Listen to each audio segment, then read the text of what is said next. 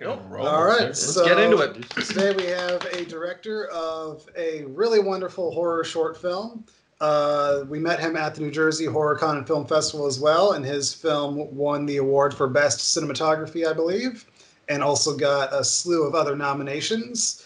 Uh, welcome the director of The Darkstrums, Stephen Russell. Hey guys. Stephen, for being here. Oh, Hey, thanks for hey. having me. This is this is really cool. This is really cool. I enjoyed this. Good, good. I'm glad you're excited, man. The, uh, thank you again for uh, coming to hang out with us. By the way, I'm very curious. What does your shirt say? Uh, J'adore Paris. Oh, very cool. It's a Nice, it's a nice. Taurus shirt. Oh, fair enough. Okay, fair enough. We all, I have, I have a lot of Hard Rock Cafe shirts, so I'm right there with you.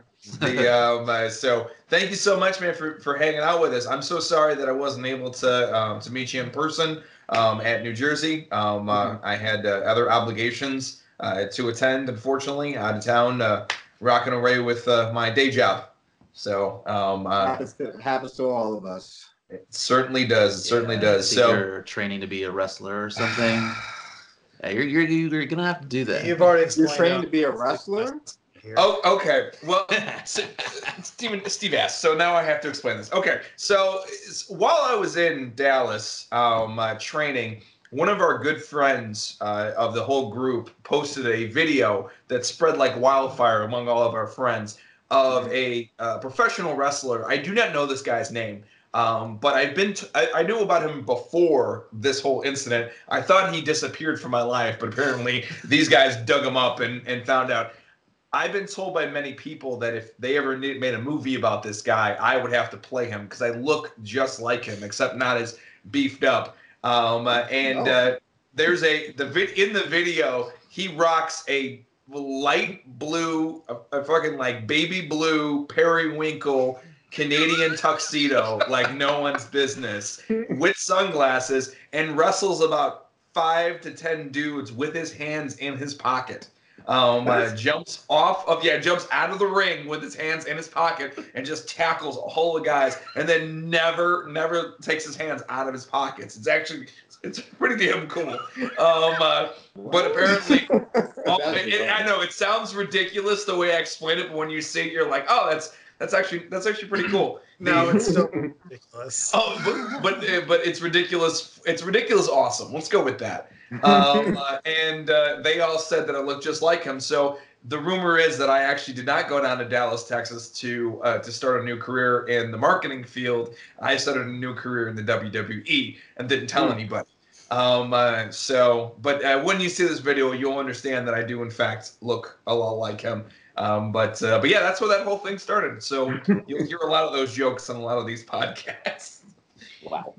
Yeah. I, I was gonna actually wear a wrestling hoodie for this. I have a I have an Owen Hart hoodie I was gonna wear, but uh, Nice. I decided not to wear it. Oh, the uh, I, we could, I, I, I could go grab it. I could go grab it. It's it's very pink, and it's very bizarre. It's a very bizarre. Well, we, we do usually take a break on this podcast about every half hour. So if you feel like changing into it on the I break, might, I We might, encourage- it might get chilly in here. I might have to throw on my Owen Hart hoodie now. Oh, Nice. well Okay. then, well then, rock and roll. Say rock and roll. Yeah. So, Mhm. so thank you so much again uh, for, for being on here. Um, uh, obviously, we do uh, um, typically what we do with a lot of the uh, our podcasts with interviews. Uh, we try to take the step to an overall message, which is you know uh, what inspired you, how did this start, how did all this madness start, and then we get into more specific questions. But I usually always kick it off. Um, and then Brandon has his list, um, uh, like like a like an like an old gunsmith. He's waiting to to but um I, I but so for you sir you know how did this adventure start for you in in filmmaking? You know when did that touch your life? Um and then and then obviously because we're a horror podcast when did horror get into your life and when did you decide hey you know what? I could do that i you know i don't know if it was a movie or people in your life um uh, but uh but please i'm very curious Well, uh, would you said like when film touched my life, or when I decided like, hey, I want to be a director? Because that's I- like two different points in my life. how about how about both Uh, when film touched my life, um, Ghostbusters, um, Nice. you know, um, Batman, the um, well, Michael Keaton and uh, Jack Nicholson. Like I had those on VHS, and um, I, I just remember being really, really young, really small, and just like I would play the film, I would watch Batman, and I would take it out, I would I would rewind it, start it right again, just eating cereal for like hours, just watching Batman over and over and over again, or just watching Ghostbusters over and over and over and over again. Um, you know, films like uh, Jurassic Park, films like um, The Last Dragon. Uh, you know, I grew up on like, you know, Terminator 2. Like, I grew up on like very big American films. You know, like I I didn't get into, you know, the independent scene or all these other things until much later in my life, not until basically my 20s, you know. Um, my first job ever was working at a movie theater. I used to work at uh, I used to work the concession stand at this movie theater um, in Long Island in Farmingdale, and um, I got free popcorn, and I could watch. I think I got four free movie tickets every week, something like that, something crazy like that. Um, but every but I used to also just like whenever it was my lunch break because we got half an hour lunch breaks because it's trash and it's you know minimum wage. Um, so whenever that would happen, I would, you know, go watch a movie. So it would it would take me like sometimes a month to finish watching a film because I would just like always come in like odd parts of the time. Like I remember it took me like a month to finish Texas Chainsaw Massacre, the remake, the one that came out in like 2002, three I think it or was whatever? 2003. Yeah, right. 2003, right? We, yeah, we, we, that ca- sounds we call right. we call that the dark times. Um, yeah, uh, yeah. It took me like a month that to finish watching that film. I'm sorry, what'd you say? I said that one was one of the better remakes that came out during that whole portion of like, let's remake all the great horror movies of the 80s. Yeah, yeah. It no, it wasn't. It wasn't that bad to me. Like I, I was like, oh, this is because I think I actually saw that before I saw the original. Yeah. Actually. Same. Um, yeah. Um, but yeah. Uh, what else? When a film touched my life? Oh man, it's um, it's like it's always been a part of it, you know. Um, but I never, I never really thought of myself I never thought that that could be a career for me. Like it never even crossed my mind. Like it was something that was just like it was so grand and so big. Saying like I want to be a director. That's like saying I want to be an astronaut. I want to, you know, like that's how big it was to me because you know I would watch um like behind the scenes of like music videos. You guys remember that um MTV shows like making the video? Yeah. Anybody- Yeah, I I might be too old for you. That might be too old for you guys. I don't know. but they used to show like these behind the scenes um, of like making of music videos, and it used to be so big. You know, this is like ni- 1990s music videos, so big. Like it was, it was, you know. So the idea of like being a director, or it wasn't, and it really crossed my mind until um, I was in college and, it, and I actually had a camera in my hand. You know, once I actually started doing it, um, I was like, oh, I kind of, I was like, oh, I kind of like this. You know, people were also receptive to it as well. Because I had this this college class where uh, it was like it was like a television production class, and for our midterm, we could either make a music video or a documentary. So I was like, well, I know a thousand rappers, so I'll, you know, go shoot a music video. Never shot a music video before. Um, just pretty much pulling from what I've seen on TV over all these years, like just trying to mimic it.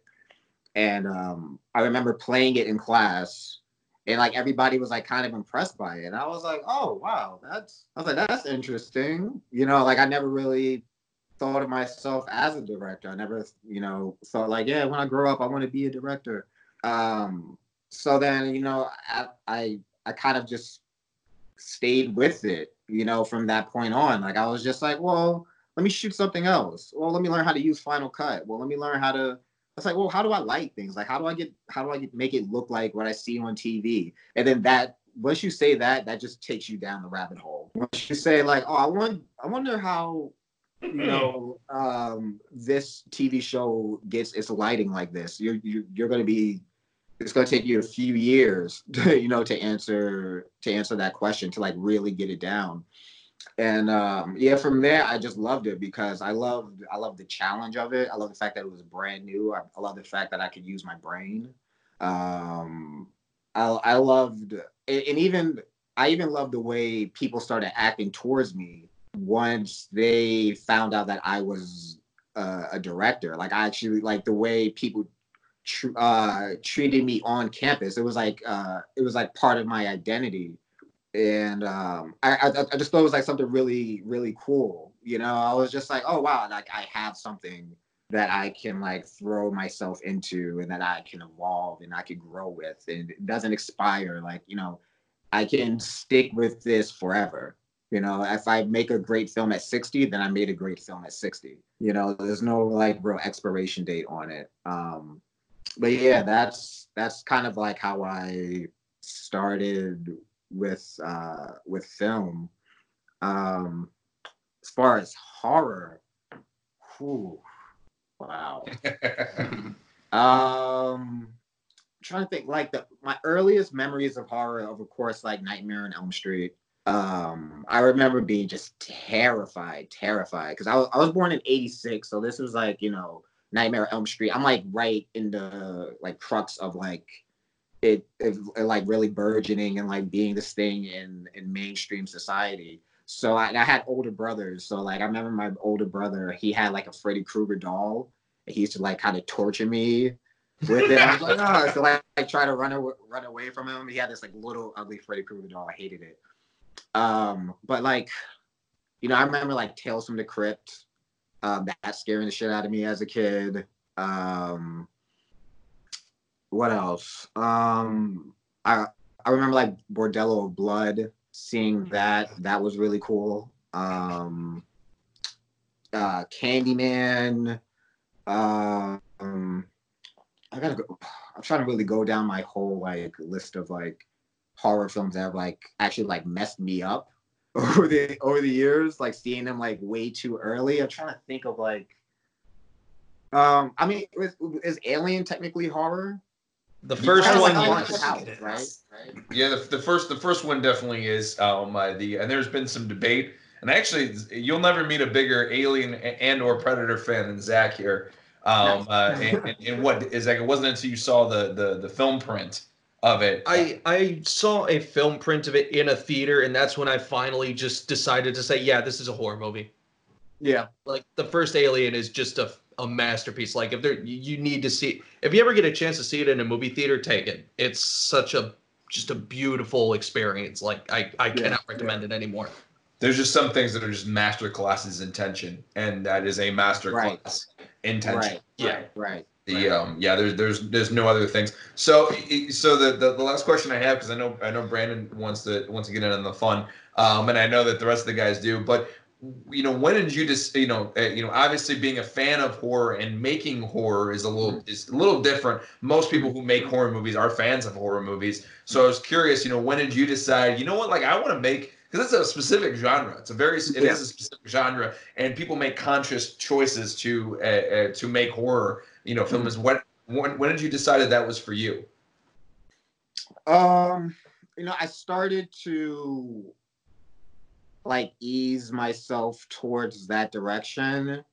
I feel even like um artistically I was like heading that way without even really knowing it. Like my like my style of film because I was still like kind of figuring out like who I am as far as like a writer director. So you know, I looked at certain things that I was doing well. I was like, hmm. I was like, I'm I'm able to build tension. I'm able to like build atmosphere.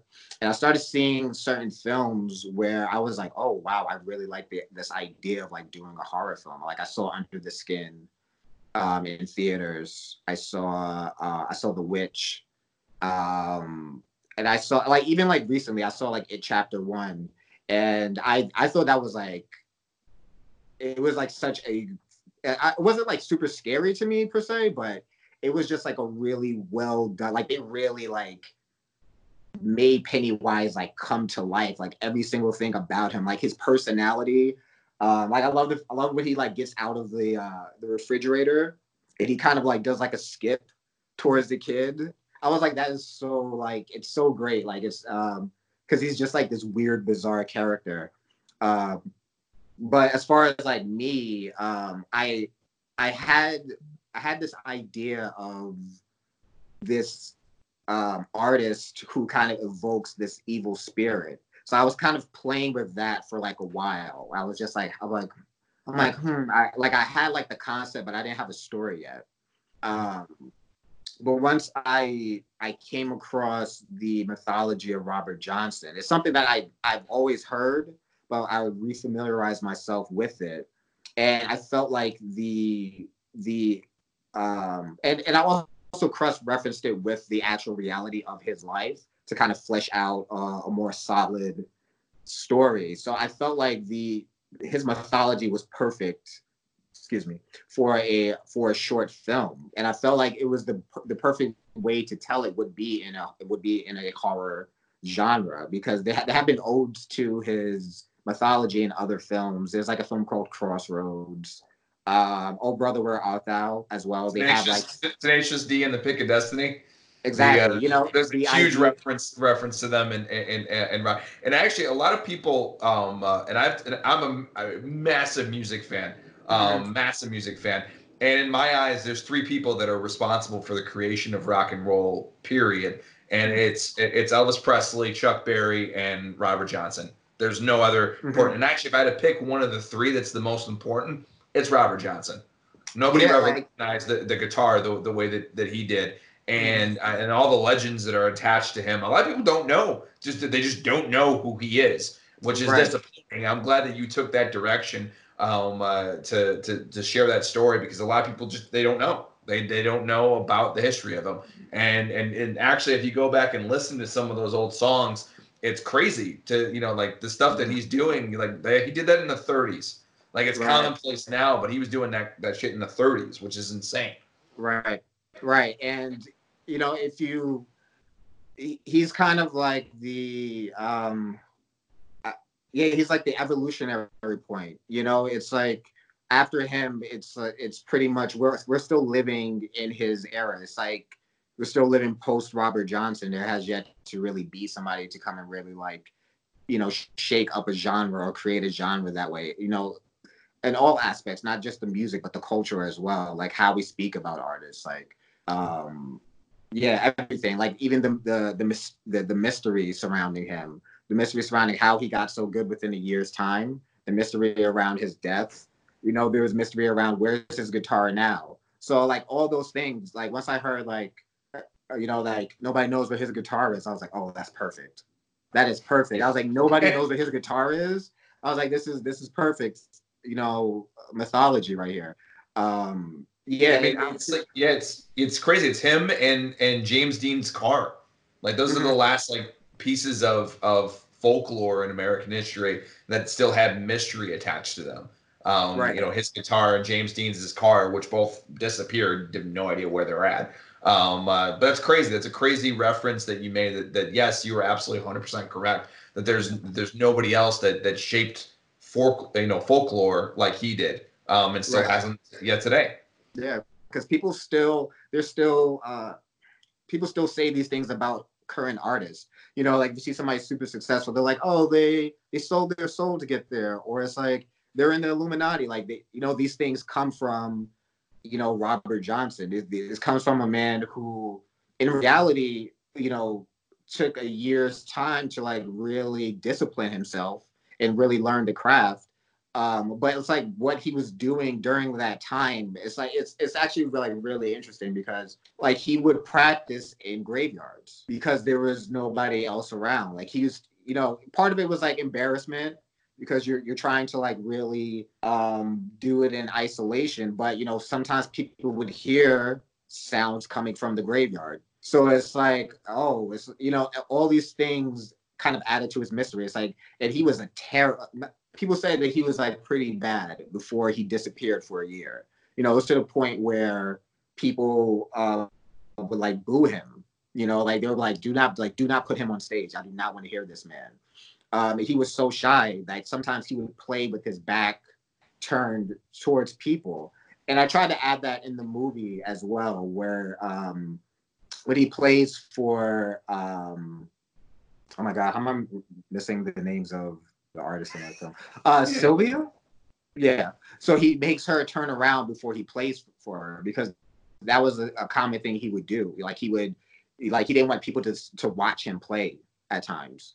Um so yeah, I was trying to like incorporate all these like little tidbits from his mythology and like, you know, pack it into, you know, a short film. Yeah, absolutely, absolutely. Nice.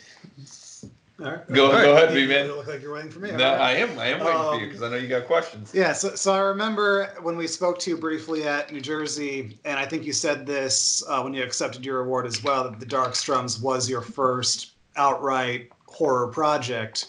Right. And you sent us a couple of your earlier shorts as well, and I was able to Mhm. watch them. And I watched them in reverse chronological order. So I watched Dark Strums first, Tastes Okay. Like Medicine, then Voodoo. And even going back to Voodoo and also Tastes Like Medicine, um, I do see influences of the horror genre in both of those. Uh, so I'm Mhm. glad you brought up that you looked at what you were doing well and it Mhm. just kind of geared you towards horror because I totally saw I totally saw the stepping stones in your earlier work leading to the horror piece.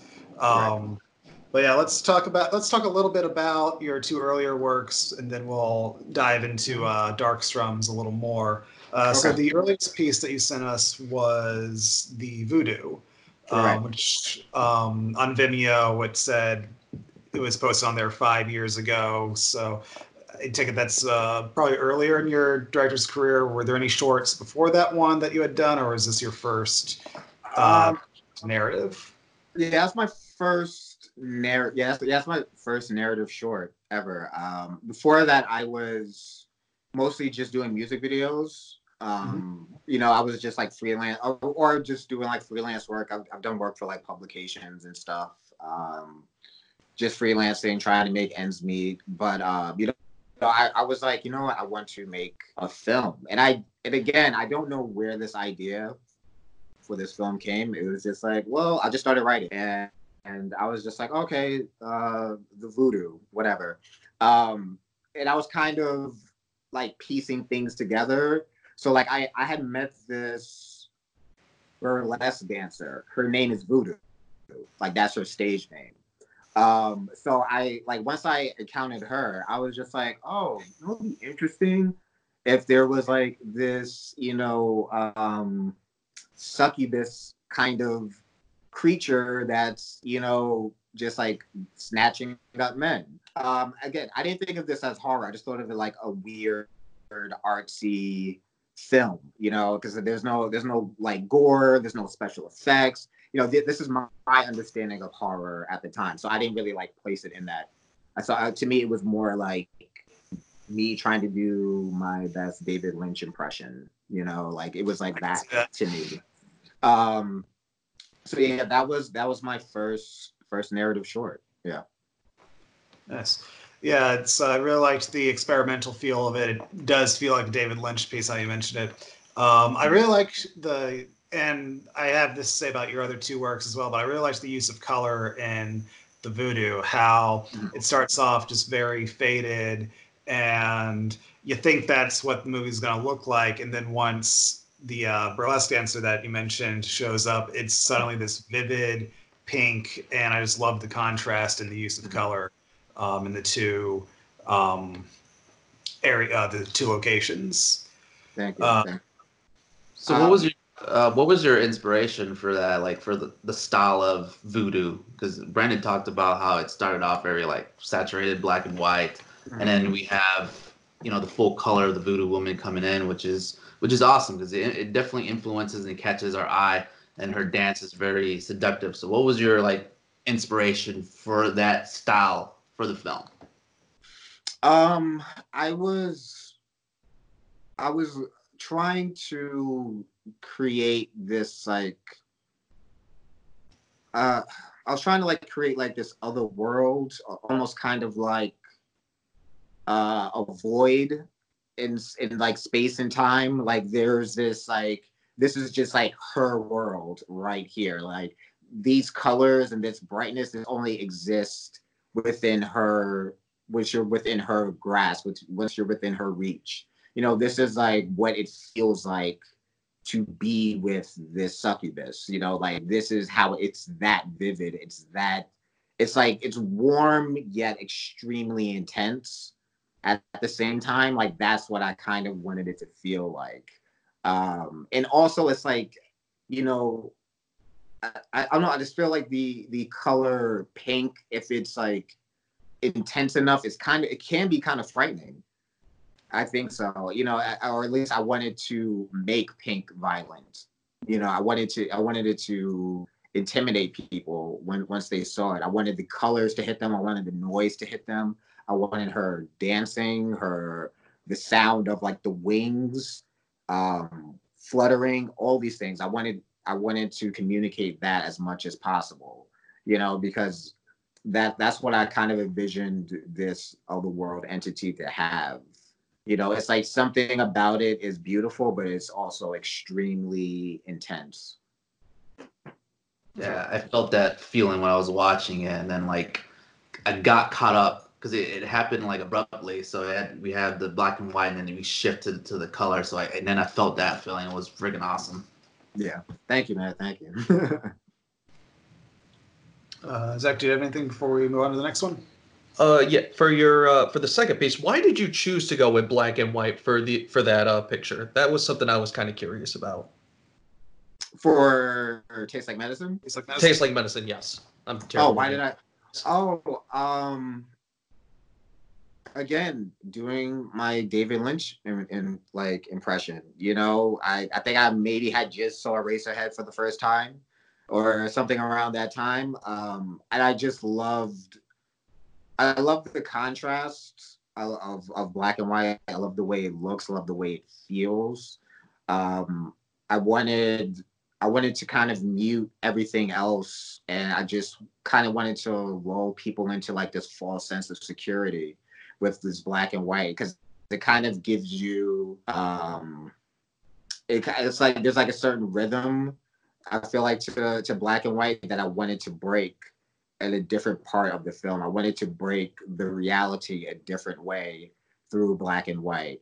Um, so yeah, that's that's kind of why I chose the black and white. And I yeah, I just I just love the way it looks aesthetically. I've always I've always loved black and white. Always. Oh, Nice, nice. Uh, just real, real quick though, just uh, just while we're on the black and white topic and everything else, you know, obviously we are an educational podcast for young filmmakers out there, people who are, hey, you know, I'm I'm I'm interested and everything else. What's a piece of advice that you would have for for any of these filmmakers that are coming up and they said, I want I want to mess around with black and white with with my film. You know, I want to I want to get involved in that. You know, I think I think that this should be you know this piece should be black and white. You know, what are what's some advice that you have for those filmmakers um, uh, that want to turn their piece black and white? I say do it.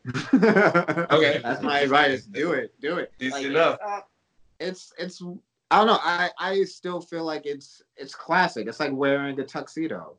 You know, it's like you don't somebody's like, I want to wear a tuxedo. It's like, go buy one. Yes, go. Yes, absolutely. go wear a tuxedo. You know, I, I, think that's the best analogy I've heard all day. Yeah, yeah, yeah. It's, yeah. it's, it's very classic. Um, you know, I still because I've thought about turning Taste Like Medicine into a feature, and I was like, if I do it, I'm probably gonna do it in black and white. You know, like I saw, uh, like I want, I haven't seen the Lighthouse yet, but I want to see it mainly because it's in black and white, and I know like certain things are gonna look very, very cool, you know, in that format. I've, you know, I've always liked it. Um, yeah, I say go do it. Go do it. Um, I would also, but I would also suggest to plan ahead. Don't just like shoot it and then it's like, uh, maybe I should turn it into black and white because you could have like, you know, you could have you could have prepped for black and white a little bit more because you might wind up, you know, muting certain things that you don't want to. Okay. So I would I would just suggest just do your research beforehand, talk with your DP. You guys sit there and you plan it out how you want it to look black and white, do some test shots. Um yeah, really plan it out because if you're gonna make it black and white, like try to make it as as beautiful as possible, as you you know, as you should. And you shot you, that one digitally. Excuse me? You shot uh, Taste Like Medicine uh, on digital cameras? Yeah, we shot that on Red Epic, Or, I believe. um, Yeah. Did you use a black and white profile, or did you shoot in color and then turn it black and white in post? Uh, sh- uh, we shot in color and then turned it black and white in post. Cool. So did you have like have a black and white LUT on a monitor? So like how did you account for how it would look in the final black and white image as you're on set? Um, ironically, what I would do is, I, we would actually use a ton of color on set. So you know, there's actually like a lot of color gels Mhm. on it. Like if if I showed you the like the the log version or not the log version, but like um the original version of the film, it's actually full of color. But I use that as a way to kind of like show distinction between certain things like you know the the intensity of the colors once you desaturate them it still like it shapes the people within the frame a little bit differently. It's kind of like uh it's kind of like markers and guides as to how you want to do it. And because it's not just also one type of black and white. You know there's like a whole spectrum of of black and white. So i didn't want to just shoot true black and white because i didn't know what black and white we wanted we were going to do you know but i definitely wanted at least i wanted to shoot it as if it wasn't going to be black and white um but i like i like i knew it was going to be but it was like um like i i put blues right here so i can so i can like separate the foreground from the background so i can see what i wanted to do as as things were happening Nice. Very cool. Yes, and you said you had not seen the lighthouse yet. I have not. I've I'm been really bad when it comes to seeing films lately. Like really, really, really bad. Uh, I do I have not seen the Lighthouse yet. but I want to see it. I do recommend it. I actually read an article about how they achieved the specific look of black and white that they got for it because they wanted to uh, replicate the look of the very earliest days of photography back when Okay. it would only take in the blue light and the green light, but no red light. So therefore, skin tones were very Mhm. dark, skies were very dark as well. And what they did was they shot it on actual black and white film. Mhm. But of course, black and white film today is different than how it was back then. Right. So they actually got Schneider to make a custom filter for them to take out the red light that they didn't want.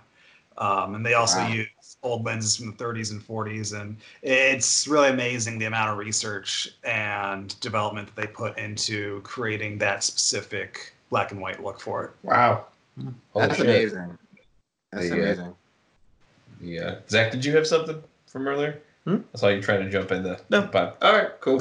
Um, yeah, I, I really liked Tastes Like Medicine. I, I thought you really captured that feeling of awkwardness and frustration in the main character. Mhm. Um, how, especially those scenes where like himself is like he's watching himself yelling at these people and being frustrated with them, but also it brings the question of is that the real version of him or is it the one that's being passive? Is that the real one of him? I, I really liked the feeling you created there. Um, and the way that it ends it actually reminded me a lot of the Coen brothers movie inside Llewyn davis.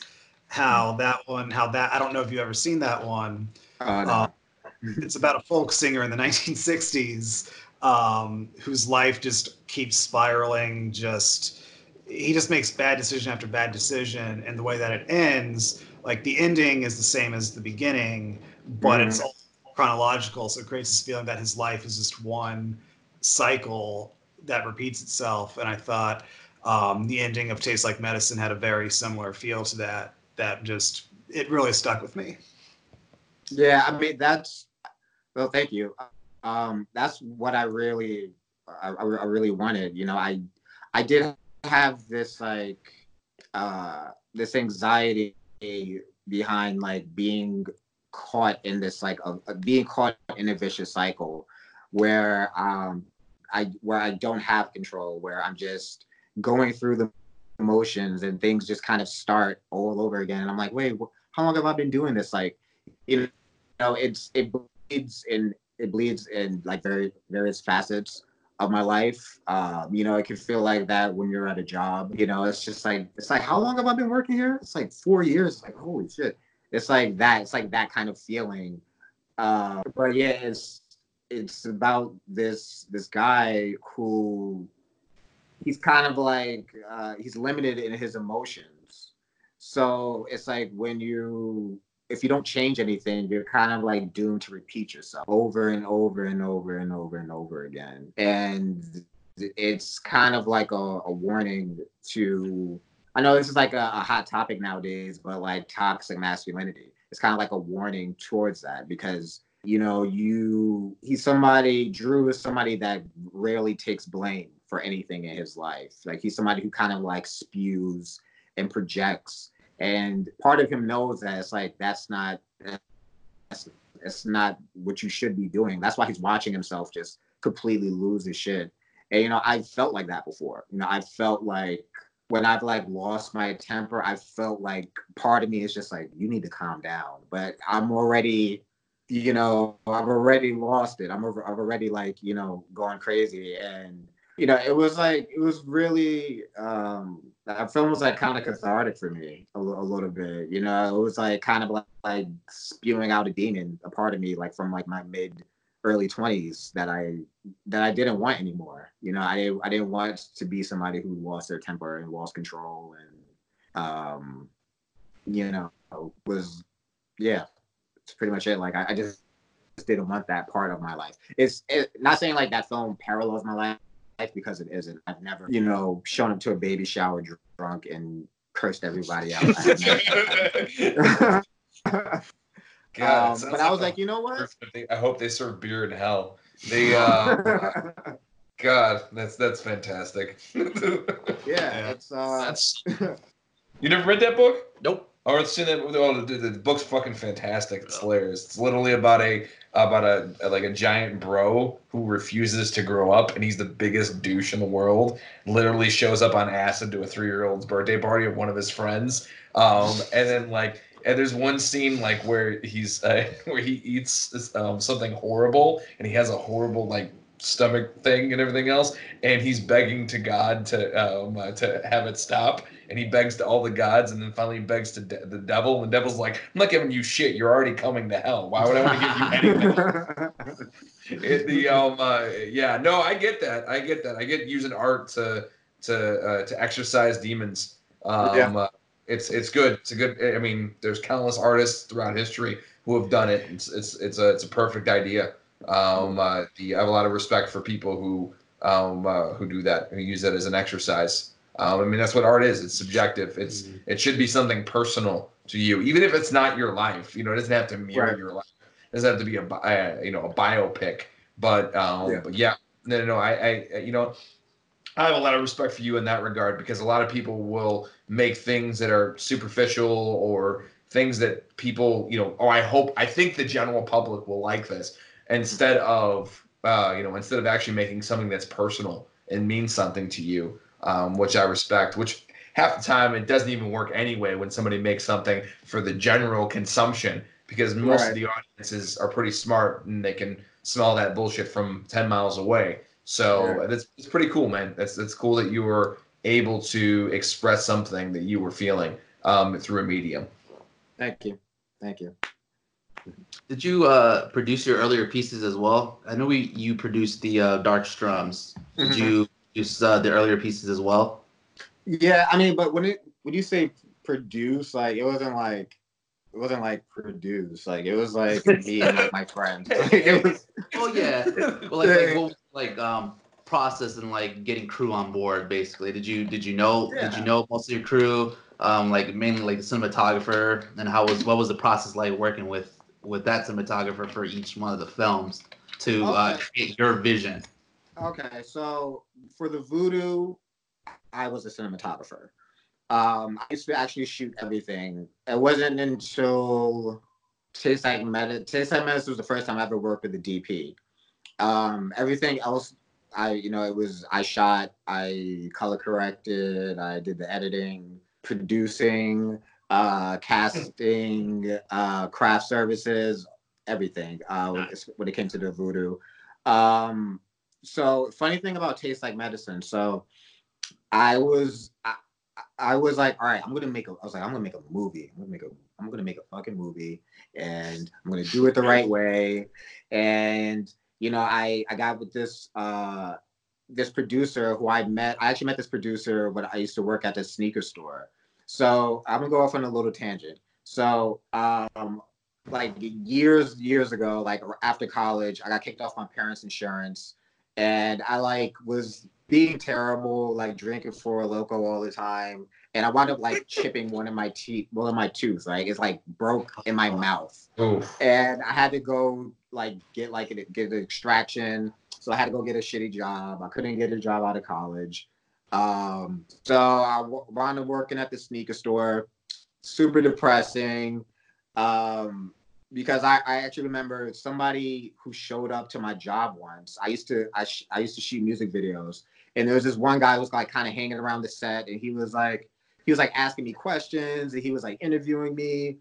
And then, you know, I'm selling sneakers one day, and this guy's like, Steven? Steven? And I was like, uh, what's up? He's like, hey, man, what's up? He's like, you remember me? I was at your music video like last year. He's like, yeah, man, I moved out to LA. I'm like, you know, I got these gigs. I'm doing those things. I'm just like, oh my goodness. I was like, what size do you want? I'm like, oh, this is terrible. so I hated, I hated, hated working there. But uh, so one day this guy comes into the store and he has uh like a camera bag. So I was like, I was like, hey, I was, I was selling him shoes. I'm like, hey, you know, I um, you know, I shoot as well. I was like, oh, do you shoot anything? He's like, yeah, I do something. I was like, yeah, you know, if you ever need somebody to like, you know, shoot anything for you, whatever. He's like, yeah, that's cool, man. He gives me his business card. And, you know, when people give you business cards, it could be like whatever. So, you know, I I take his business card, I go home, and I was gonna email him to like send him some of my stuff. And I was like, let me. Someone told me just Google this guy really quick. I googled him. Googled him. He um he worked for like MTV, BET, VH1. Like he's he's been producing like a lot of big shows, a lot of live events, whatever. Um, so he's he was like super cool. His name is Ramon Bug, and, and you know from that day he he wrote me a job recommendation. I was able to like you know get out of that job and like really start moving towards my towards my uh, career. And um, for like a month, like a whole summer, I bugged him. I was like, "Can you please read my script? Can you please read my script?" He's like, "He's like, all right, all right, all right." I'm in Dallas right now. I was like, "All right, please read my script. Just please read my script." Um, so he finally back script. Like he's like, "You know, I actually like it." I was like, "Well, you know, would you produce it?" So I was just like, all right, I have a real producer. I was like, and we'll get a real DP. So he he recommends this DP. Uh, his name is Sean Peters. But He had he had done some feature work. He has he's also done like a lot of music videos. Uh, I think his most most recently he's been doing stuff like HBO. So we were on deck to like he was on deck to like work on my film. I'm super excited. We're planning out everything. I'm just like I'm like, I want tilt shift lenses, I want anamorphic lenses, I want, you know, all this, all the all the pretentious things that, you know, a filmmaker could want. And maybe I think three or four days before we're about to shoot, he falls down a flight of stairs. Oh. He falls down a flight of stairs out and he's just like, I can't, I can't shoot. He's like, he's like, I can't shoot your film. You know, I fell, I fell down the stairs. And I was like, holy shit, you know, I already, I already paid for insurance. I already, you know, booked these these places, and it's not like I could, you know, take these things back. It's like this is a very very micro budget film. Um, so, you know, I used to smoke at that time. So, you know, after I, you know, finished smoking and uh, getting my my mind together, I was like, all right, you know what? I'm just gonna go on YouTube. I'm just gonna figure out how to how to use a red cam and we're gonna just shoot this shit. I was like, we're just gonna shoot it. Um, so yeah, I I actually wound up reaching out to one of my friends, Oliver, who who was the DP on the Dark Strums. Um, Yes. we we had known each other for for years. Um, and he like he's like he's always been more technically sound than I was. Um, so I was just like, yo, can you just can you just shoot? So he just jumped on last minute. We didn't really have time to plan anything, so we were kind of just like, you know, feeling it out as as we went along. Um, but yeah, like that that Tastes Like Medicine was uh, a crazy experience. The, the lead actor Damien, the second day of our shoot, he shows up a little bit late and he's like, um, he's like, sorry, I'm late. He's like, I, I burned myself this morning while making breakfast. So I was like, oh, are you are you okay? He's like, yeah, yeah, I'm okay. So he's walking around set and I'm thinking he's in character. I'm thinking because he I'm, he's walking around very intense. I'm, I'm thinking he's in because he's like you know this method actor. I'm thinking he's in character. So you can see like that whole day where he's um the whole baby shower scene. He's he's actually suffering from second degree burns that whole time. So I didn't know this, right? So after the after we wrapped the second day, he's like, "All right, uh, I'm going to the emergency room." I was like, "Emergency room?" I was like, "What's?" So he showed pictures later on that day, like yeah, like his arm had like keloid up, like it was like pretty pretty intense. Um, yeah, Taste like medicine was uh like a Helen journey. It was it was it was crazy. Like trying to make that film. Damn, All all act all actors are crazy, man. Uh, No, I'm- he I'm- is he is absolutely the craziest. the um uh, the uh, um uh, yeah I, I mean I've been acting since I was ten, and uh, and and I think I, I guess we're just wired differently.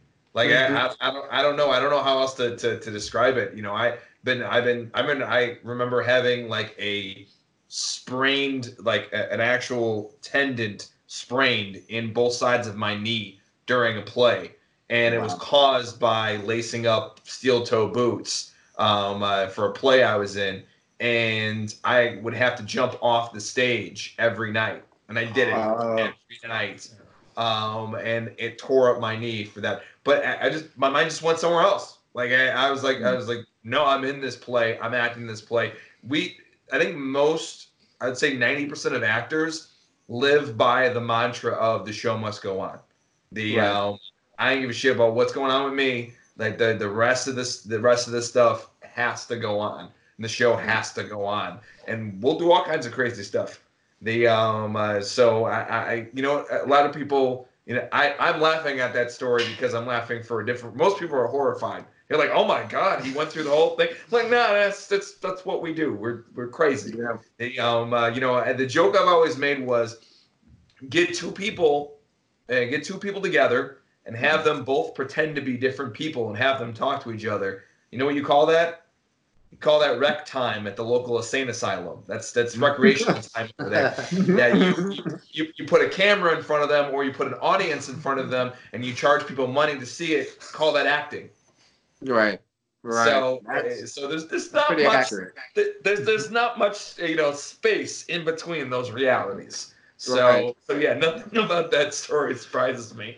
Um, yeah. Get you the same ever again. Oh, I believe it. The uh, uh, What I, the hell have you been looking at this? yeah whole yeah time? really. What if you Zach and Dayton are like, Yeah, like, like we're confused now. they um uh, yeah they're confused We- we about don't your know. about you right now. I guess he's the only one who hasn't done any acting at all. Wait, have you done any acting at all? Okay, Okay, yeah, yeah, yeah. The uh, yeah, if you've done any kind of, Terrible, I recommend it to everybody. It's a freeing activity. Um, It's uh, super fun, Sometimes. especially when you get to murder somebody on camera. The um, uh, he's he's done it to me. Um, the uh, have you, you know what? Just out of curiosity, have you ever uh, done any cameo? You know, I didn't really notice, but did you do any cameos in in the the films? Did you ever want to do any Hitchcock cameos? I did.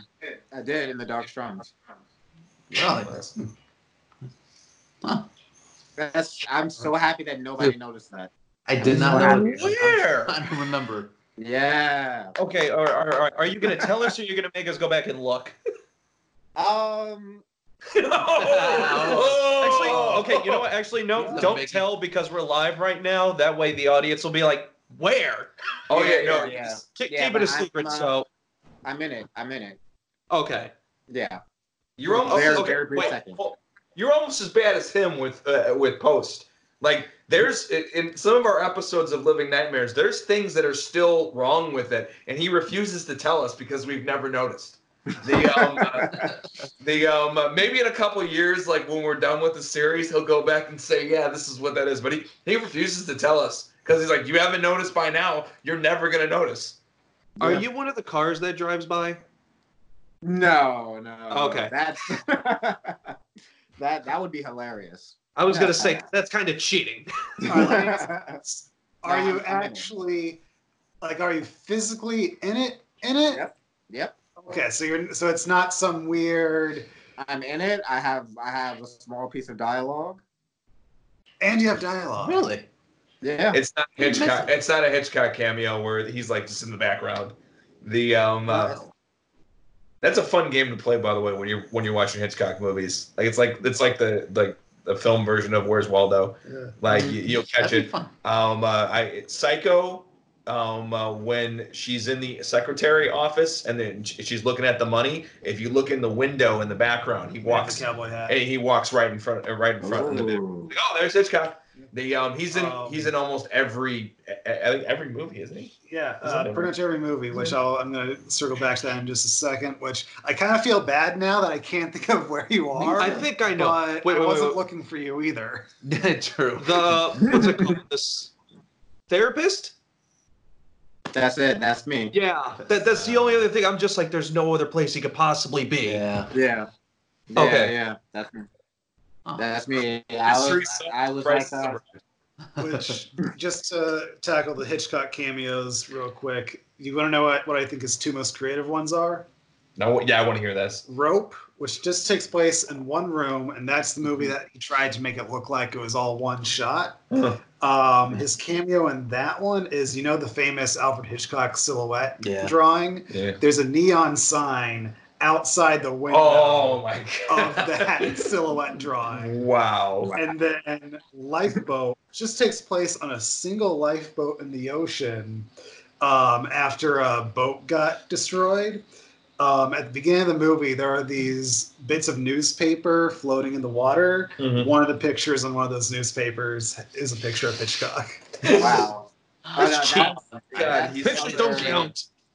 That's that's that's like elite. Um, like putting yourself in the film. That's so like putting yourself on like a drifting piece of newspaper is next level. Yeah, Yeah. I.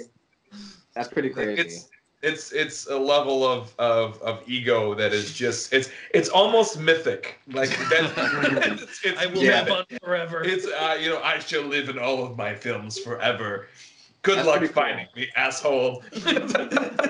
Like, I might every have to- mythology, like the Greek mythology, every like everything has like their one god or person that just embodies ego. Thousands of years from now, when they're looking back at our culture, it's like, and Alfred Hitchcock was the director of Ego. yeah, no. That's how it's gonna be. Yeah, that's exactly how it's gonna be. The um uh, the oh god, the uh, he was something. he he's he certainly was something. Oh, yeah. The um uh, the uh, Jimmy Stewart go be in a movie again. I was just in one last week. Go do it again. Yeah, yeah, that, that's actually a really, really interesting behind the scenes information about Taste Like Medicine. Um, unless you guys have anything about Voodoo or Taste Like Medicine, I think. No. So, do we want to take a quick break before Yeah. we really dive into Darkstrums? Yeah, absolutely. We can take a break. Cool. All right. Okay. See you for a break. Yeah. If you Let's take a break. All right, so we're back from our break. Uh, we just talked about two of your earlier films, The Voodoo and Tastes Like Medicine. Um, but you're here to talk about the Dark Strums. So, uh, yeah, we covered a lot of the inspiration with uh, Tommy Johnson earlier on in the podcast, uh, which is actually really interesting background that I. Tommy Johnson is something that's like, as you, you and Mark were talking about it, and I kind of looked him up a little bit on the break, and it's I've always kind of known about elements of him, but I've never actually known about him himself. Mm. Um, like you mentioned, uh, "Oh Brother, Where Art Thou?" Covered him a little bit, and I was like, "Oh, okay, so so that's who that is." Um, so that's really interesting background for the Dark Strums. Um, before we get into uh, some of our questions, do you want to tell our audience what the Dark Strums is about? And about Sure. your wardrobe change. oh yeah, my wardrobe. This is uh Owen Hart hoodie with a third eye. You know, rest in peace to Owen Hart. You know, he sees it all. Um so yeah, the the Dark Strums is about um well like my log line is uh, a musician has been rumored to have sold their soul to the devil to learn how to play the guitar. Um, and I wrote and I wrote it that way because it's kind of like it is like a very old story, a very old myth that can be applicable in any day or time. You know, you swap out guitar with something else, or you know, music with something else for film or, or for whatever. Um, but yeah, it's about uh, it's about the guitar of Robert Johnson, uh, um, a blues musician who was rumored to have sold his soul to the devil. Um, and that guitar makes its way to present day. And somebody, uh, a, a struggling musician, she counters it, and it kind of uh, is like a Pandora's box kind of situation when she when she opens it or starts playing it. I should say. Yeah, it's uh, one thing I really liked about it is it does start in Tommy Johnson's time, and then it cuts to present day. And it's now that I said it out loud, it's that's one thing I really like about all three pieces of your work that I watched is it starts out as you think it's going to be one thing, and then it becomes something else. And the transitions are always very, even though they're very abrupt, they feel very organic to the story, which I think is a Mhm. very balanced strike sometimes. Um, so, uh, so we talked about the inspiration of the story. Um, tell us a little bit about the pre-production for the Dark Strums. I, I noticed that you had, I mentioned you had the same DP for this as you had for um, Tastes Like Medicine. Mhm. Uh, I've known him for a few years. Um, there is there are obviously some period costumes for the beginning of the Dark Strums. Right. Uh, so it's like what went into gathering the resources for what needed to be on the screen to bring this story to life. Oh wow. Um. So let's see, where should I start? Maybe should I start with wardrobe? Maybe. Um, Sure. Start, Yeah, start wherever you feel so- natural. Okay, so um, I mean wardrobe. So I I did the wardrobe. Um, so I mean, the funny thing about Robert Johnson is that there isn't a ton of photos of him. There's like maybe three, and um, even if you like, I follow the hashtag Robert Johnson on Instagram to see like uh like what people because sometimes people make like fan work and fan artwork of Robert Johnson it's usually of this three same pictures. You know, there's like one with him. Um, he has like a hat on. He has a hat on. He has a suit. Yeah, there's that one. He's holding a guitar. There's another one where he's smoking a, cig- a cigarette. That's the one that's uh I, that's actually my um, avatar on uh, the Dark Strums Instagram. There's that one, and I feel like there's another one where he's like standing with someone. So I was just like, well, that's kind of what I guess that's what his uh what he's gonna have to wear. Um so there was like a lot of things that um when I was like trying to like build his aesthetic, you know, for one I had to have an actor that kind of looked like him or that could at very least like, you know, bring bring this kind of like presence, this uh this mysterious presence because you know there's no like I don't think it's like any like real interviews with him, at least that I haven't heard. Um, so it's, it's just like his music and what people have said about him. So you know, I needed somebody who looked the part of 1930s and that could like also kind of merge um, somebody who could be extremely mysterious and kind of like have something behind their mask the whole time. Um, but yeah, as far as like his wardrobe, I got that off of I got that hat like off of Amazon. Uh, just like look for I got on one of those hats on Amazon. For Sylvia, I, I got her her dress and hat off of Etsy.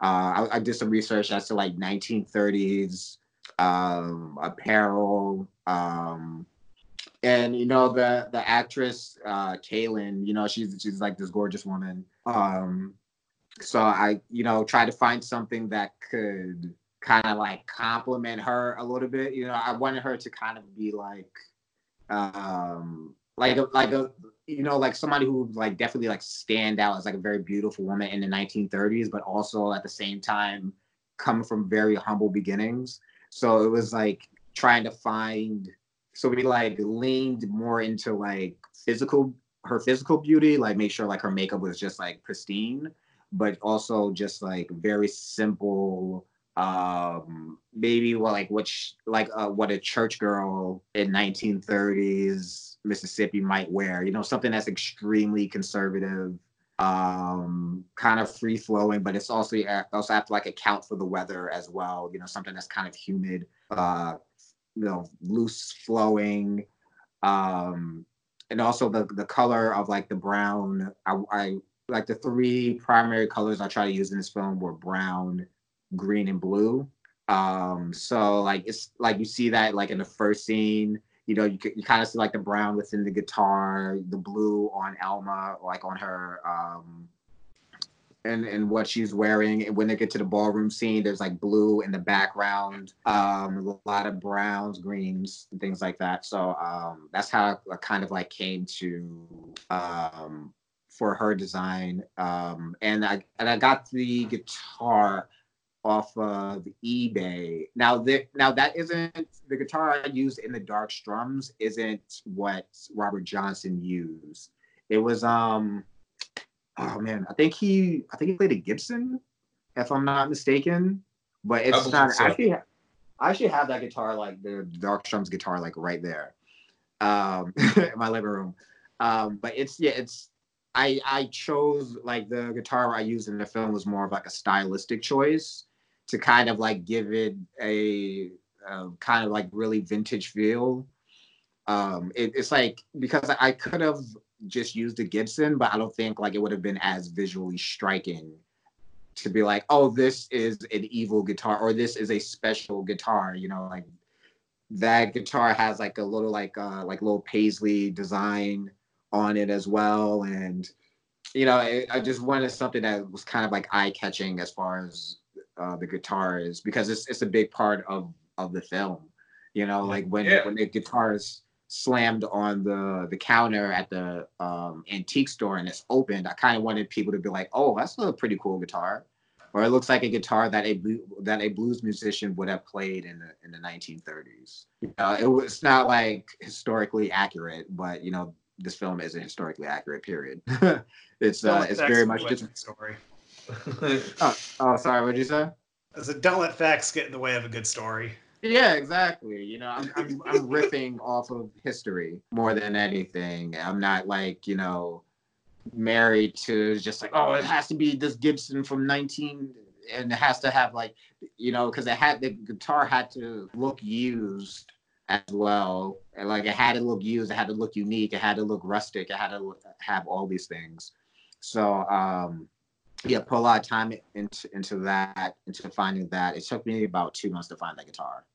Just you know, looking at stuff on eBay because it's, that. It's got to work within budget, all those things. Um, see uh, what else. What else? Um, okay, so as far as the the DP, my DP Oliver, um, he's he was also like producer on on the film as well. So we we had known each other for years and we work maybe like we both work in midtown manhattan so we work maybe about like 10 minutes away from each other at most like walking distance manhattan.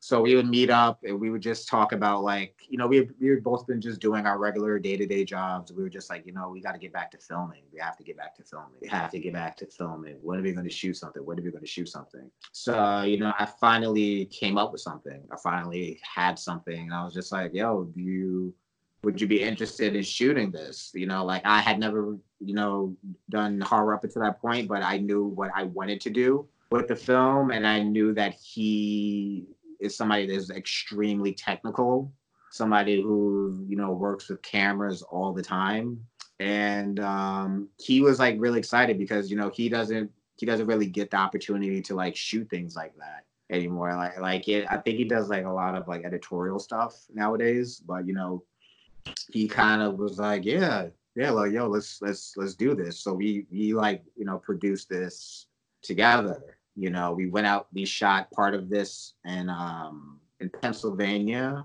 We shot part of this in Jim Thorpe, Pennsylvania. Um, so like the the opening scene at the lake that's in that's in Pennsylvania. Okay. Um, so, eh, but you know, I, we found like this perfect framing. I was just like, oh, this kind of looks like the Mississippi River, kind of, you know. Um, so we had to, you know, make Pennsylvania look like Mississippi. Um, and the ballroom scene also takes place in Jim Thorpe, uh, Pennsylvania. So we were able to get like a pretty good deal on that uh, on that ballroom. And um, yeah, so we sh- we shot that in, in Pennsylvania. So we drove we drove out there beforehand. We were taking pictures. We were you know getting our permits. We were you know doing what we needed to do to to get that film rolling. Um, initially, we were supposed to shoot the whole film out there. You know, there's there's actually a lot that I wrote that did not make it into the film. Um, like you know, Elma was supposed to kill way more people, like way more people. Um, but you know, budget. So you know, yeah, Yep. Yeah, because she was she was supposed to um it was gonna be like taste like medicine times 10 as far as like you know going off at a party. It was supposed to be you know bodies flying through the walls and all types of crazy stuff. But then i was just like oh maybe i don't have enough money for all of this stuff so um but yeah there's uh yeah but there's yeah there's a lot that you know went into this film for for pre-production um even even with all that being said like it, it was still kind of hard to account for everything because you're still fighting time to still like um trying to get everything right. And it was my first time working with a crew that big as well. It wasn't like a super big crew but it was the first time me directing a crew of that size. So it was you know i had the the challenge of like trying to navigate through all of that and working through different people's like pacing and how they normally work. Um, but yeah, we we spent a lot of time uh, trying to get that, trying to get the look of the film right because I knew the story was there. Um, and even though, even as I was taking things out, just like throwing things out, like, oh, I guess I can't shoot that scene. Oh, I guess I can't shoot that scene. Um, I was like, all right, I, I very, at the very least, I know what I want to say with this film. I know what the fear is with this film. I know it's um, you know, it's about you know the fear that uh, of the fear that comes with artistic integrity, the fear of like perception, the fear of you know me doing something um, that I can't take back just because I I I I want fame or I want I want to chase my dream so bad that I'm willing to like disregard everything along the way so I knew that fear was there. I knew that was the centerpiece of the story. So even as you know, I I I didn't get to you know rip everybody through the walls and blood splatter all over the place like I wanted to. I was like, all right, I, at the very least know that you know this is it, it works as a story. Nice, Yeah. nice, very cool. So uh, while we're in um, on the subject of like pre-production, um, how did you go about casting for Dark Strums? Like, what was your your process? Did you go to backstage? Did they send you auditions? I did. I, I did backstage. Um, so I I did kind of like an open uh open call. Um, and for like a li- for um her real name is is Olivia. For Elma, I actually I found Olivia beforehand because I was like I was like all right, so I need you know, I need uh, a black woman with big natural hair that can play the guitar, who can play the blues, who can also act. I was like, I need all of these things, right? And I found her. It was like I, if you know, if I showed you the script for this film, it's almost like I described her to a T. And I was just like, holy shit! I was like, this is perfect. And she, um, you know she she does like um she does musicals and all that th- those things. Um but she like she wrote all the all the so- well there's only like really one song in the film but she wrote that. She made that up right there on the spot. I was like can you just like make something up? I was like can you just do something? She was like she was like yeah yeah. She was, and then she made you got me up all night long. And i was like oh that is so creepy I really like that because it's like you know blue it's bluesy, but at the same time it's like as I played it on the loop for the trailer, it's like it feels kind of like this haunting that's kind of there. Like you have me up all night long. I can't sleep. I can't do anything. Like there's this, there's something watching me, kind of. Um, so she was, you know, perfect, like dead on for it. Um, for Sylvia, um, which is Kaylin, um, you know, she when I when I saw her and, and she was acting like she she was perfect because she's from Texas, and so she was able to kind of do the southern accent without like having to overdo it. It was very very natural to her. She she also has like this uh, playfulness to herself. Uh, so I was like, oh, she's perfect. But you know, she has um, she has like really short hair, like a really short modern cut. I was like, oh man, what am I gonna do? And I was like, I'll just get her a wig. I was like, this is a movie. I'll just get her a wig. it just never crossed my mind. I was like, oh, I'll just get. I, lo- I love it. I love it. It's the movies, man. it's the movie. Like, I was like, oh, yeah. I was like, oh man, she has a short modern haircut. What am I gonna do? I was like, oh, just put a wig on her because it's a movie. You know, like it's crazy. It reminds me. There's there's a uh, an interview with Russell Crowe talking about acting, and he's like, and he's like, sometimes the most obvious choices are the, the, are the best ones, and everything else. Yeah. He's like, start making decisions when you get a part. You know, you, you, play a fucking pirate, get yourself a wood leg and a and a parrot, and just go from yeah. there. Like, you, you'll figure it out eventually. Just you know, just start making decisions and everything else. I love stuff like that. Yeah, that, that, that's yeah, awesome. It, it, it reminds me of like very... something what my professor said um, when I was in film school. It's like we're in the illusion business. All right? mm-hmm. Yeah, which professor right. was that? Michael Wright. There's some stuff. Yeah, yeah, that's fantastic. Yeah, um, um, yeah, I was. It was like right in front of me. It was like so obvious, but I didn't buy it myself. I like I gave her the money. I was like, you pick that out because I have no idea. I'm not gonna buy you a wig, and it looks crazy on camera. You know, so you know she she invoiced me and I uh, paid for the wig. Um, and she she was she was amazing. Um, uh, who else do I? Who else was in the film? Uh, also, yeah, the birthday boy. I actually had to change that actor last minute because we had had this other guy that was he was like he he was kind of giving me weird vibes after the audition. He was kind of like, well, you know, maybe I can make it, maybe not. You know, what?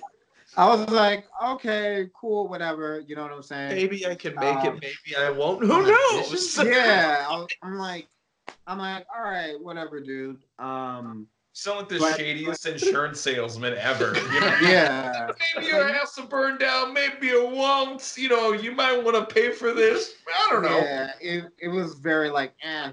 But so I wasn't. So I was like, all right, I'm gonna probably have to recast this part anyway. So I, and I did. I ha- had to recast it. Um, so yeah, I found this guy, uh, John Coulter. John Coulter. Uh, he actually lived like in the Pennsylvania area, which was like perfect. So uh, he sent over like some auditions.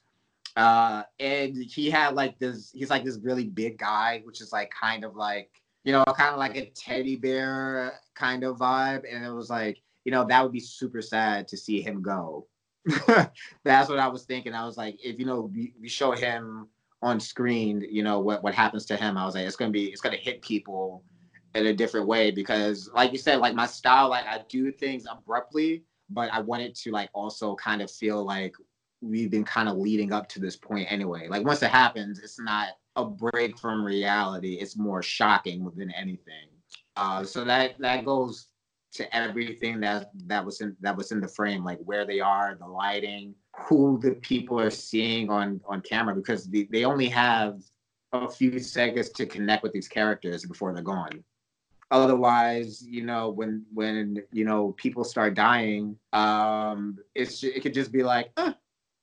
it's like, oh yeah, that person just died, whatever. you know, I want people to be like, oh shit, oh oh oh, like what is this? Why is this happening? Um, and, and, the last was um, the the antique store worker. Um, I actually work with him, and he's uh, like like he he's uh, that's that's my friend Lee, and he's uh, he's just like normally like a very uh, funny person. And I was like that that can like give like a different rhythm, or it can break the monotony of the film a little bit, like kind of you know uh, give it like a different kind of rhythm, a different kind of pace as well. He he really brought that to the film.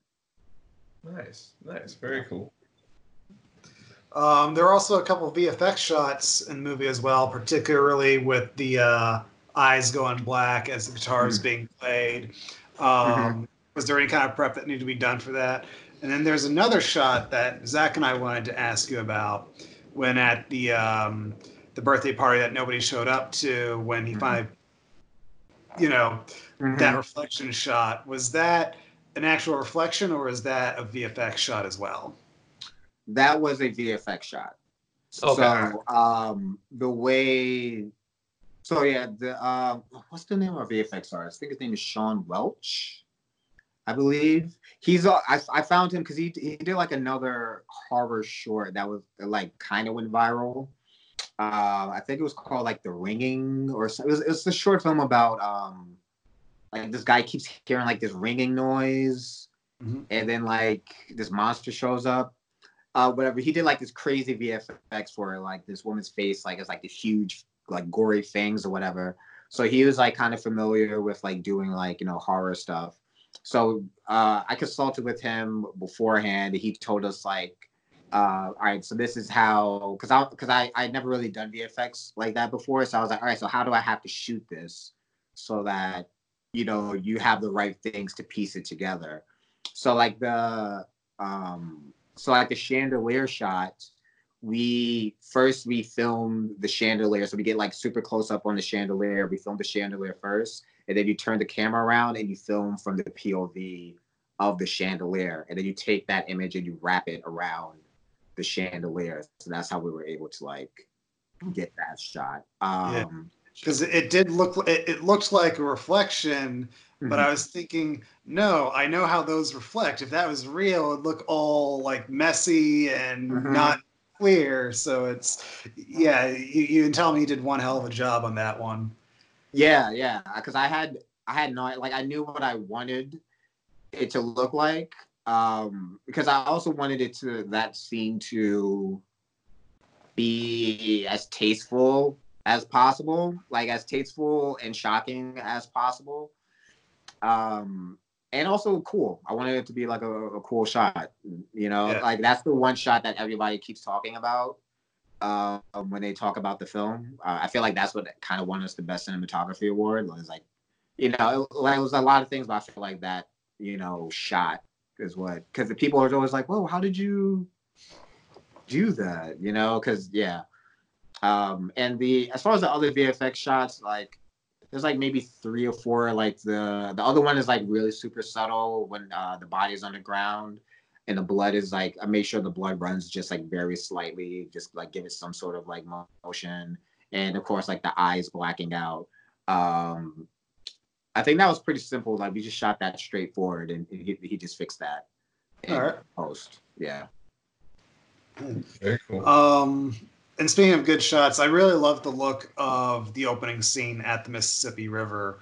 Hmm. Um, because like a lot of times, like when you're shooting day exteriors, depending on the time of day and everything, the shots can look extremely contrasty. Like you might have a blown out sky, or you might Mhm. have an actor just completely in shadows.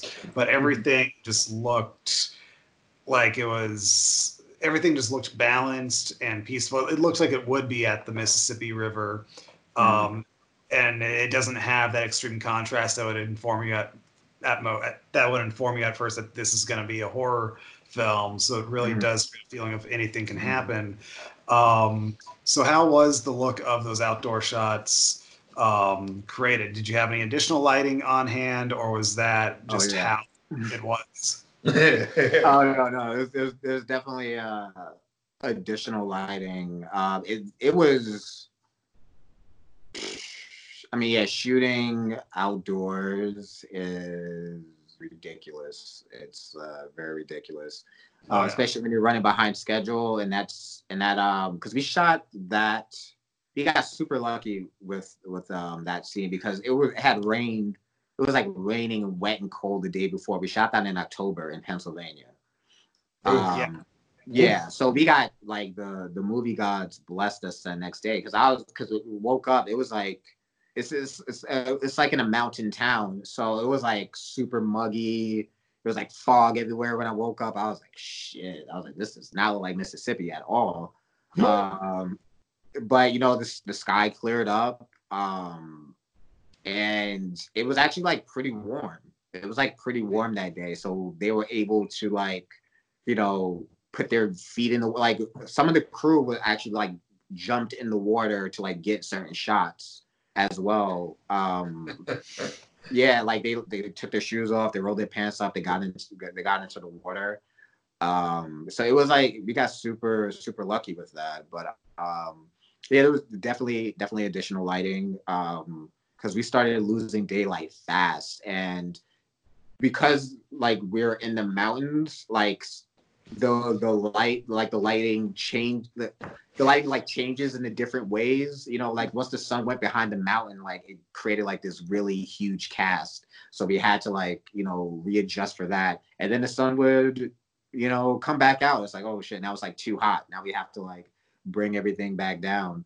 Um but yeah it took it took, took us a, a little while. We definitely ran out of daylight. We, we absolutely ran out of it. Um the the scene where her eyes actually go black, like that's right before the sun like was like gone. Like the sun was like practically gone at that point. So um yeah. So was that the last shot of the day? No, we pushed it to like another shot that didn't make it to the film because it just it didn't match anything else. So Yeah. I had to like I had to like cut that because there's there's supposed to be a scene where when Robert walks away, he's so we're, was he's supposed to uh, encounter the entity out in the woods. That's what's supposed to happen, but we ran out of daylight. So I had to like switch things around to kind of imply that like as he's gone, this thing is like ha- happening in the atmosphere.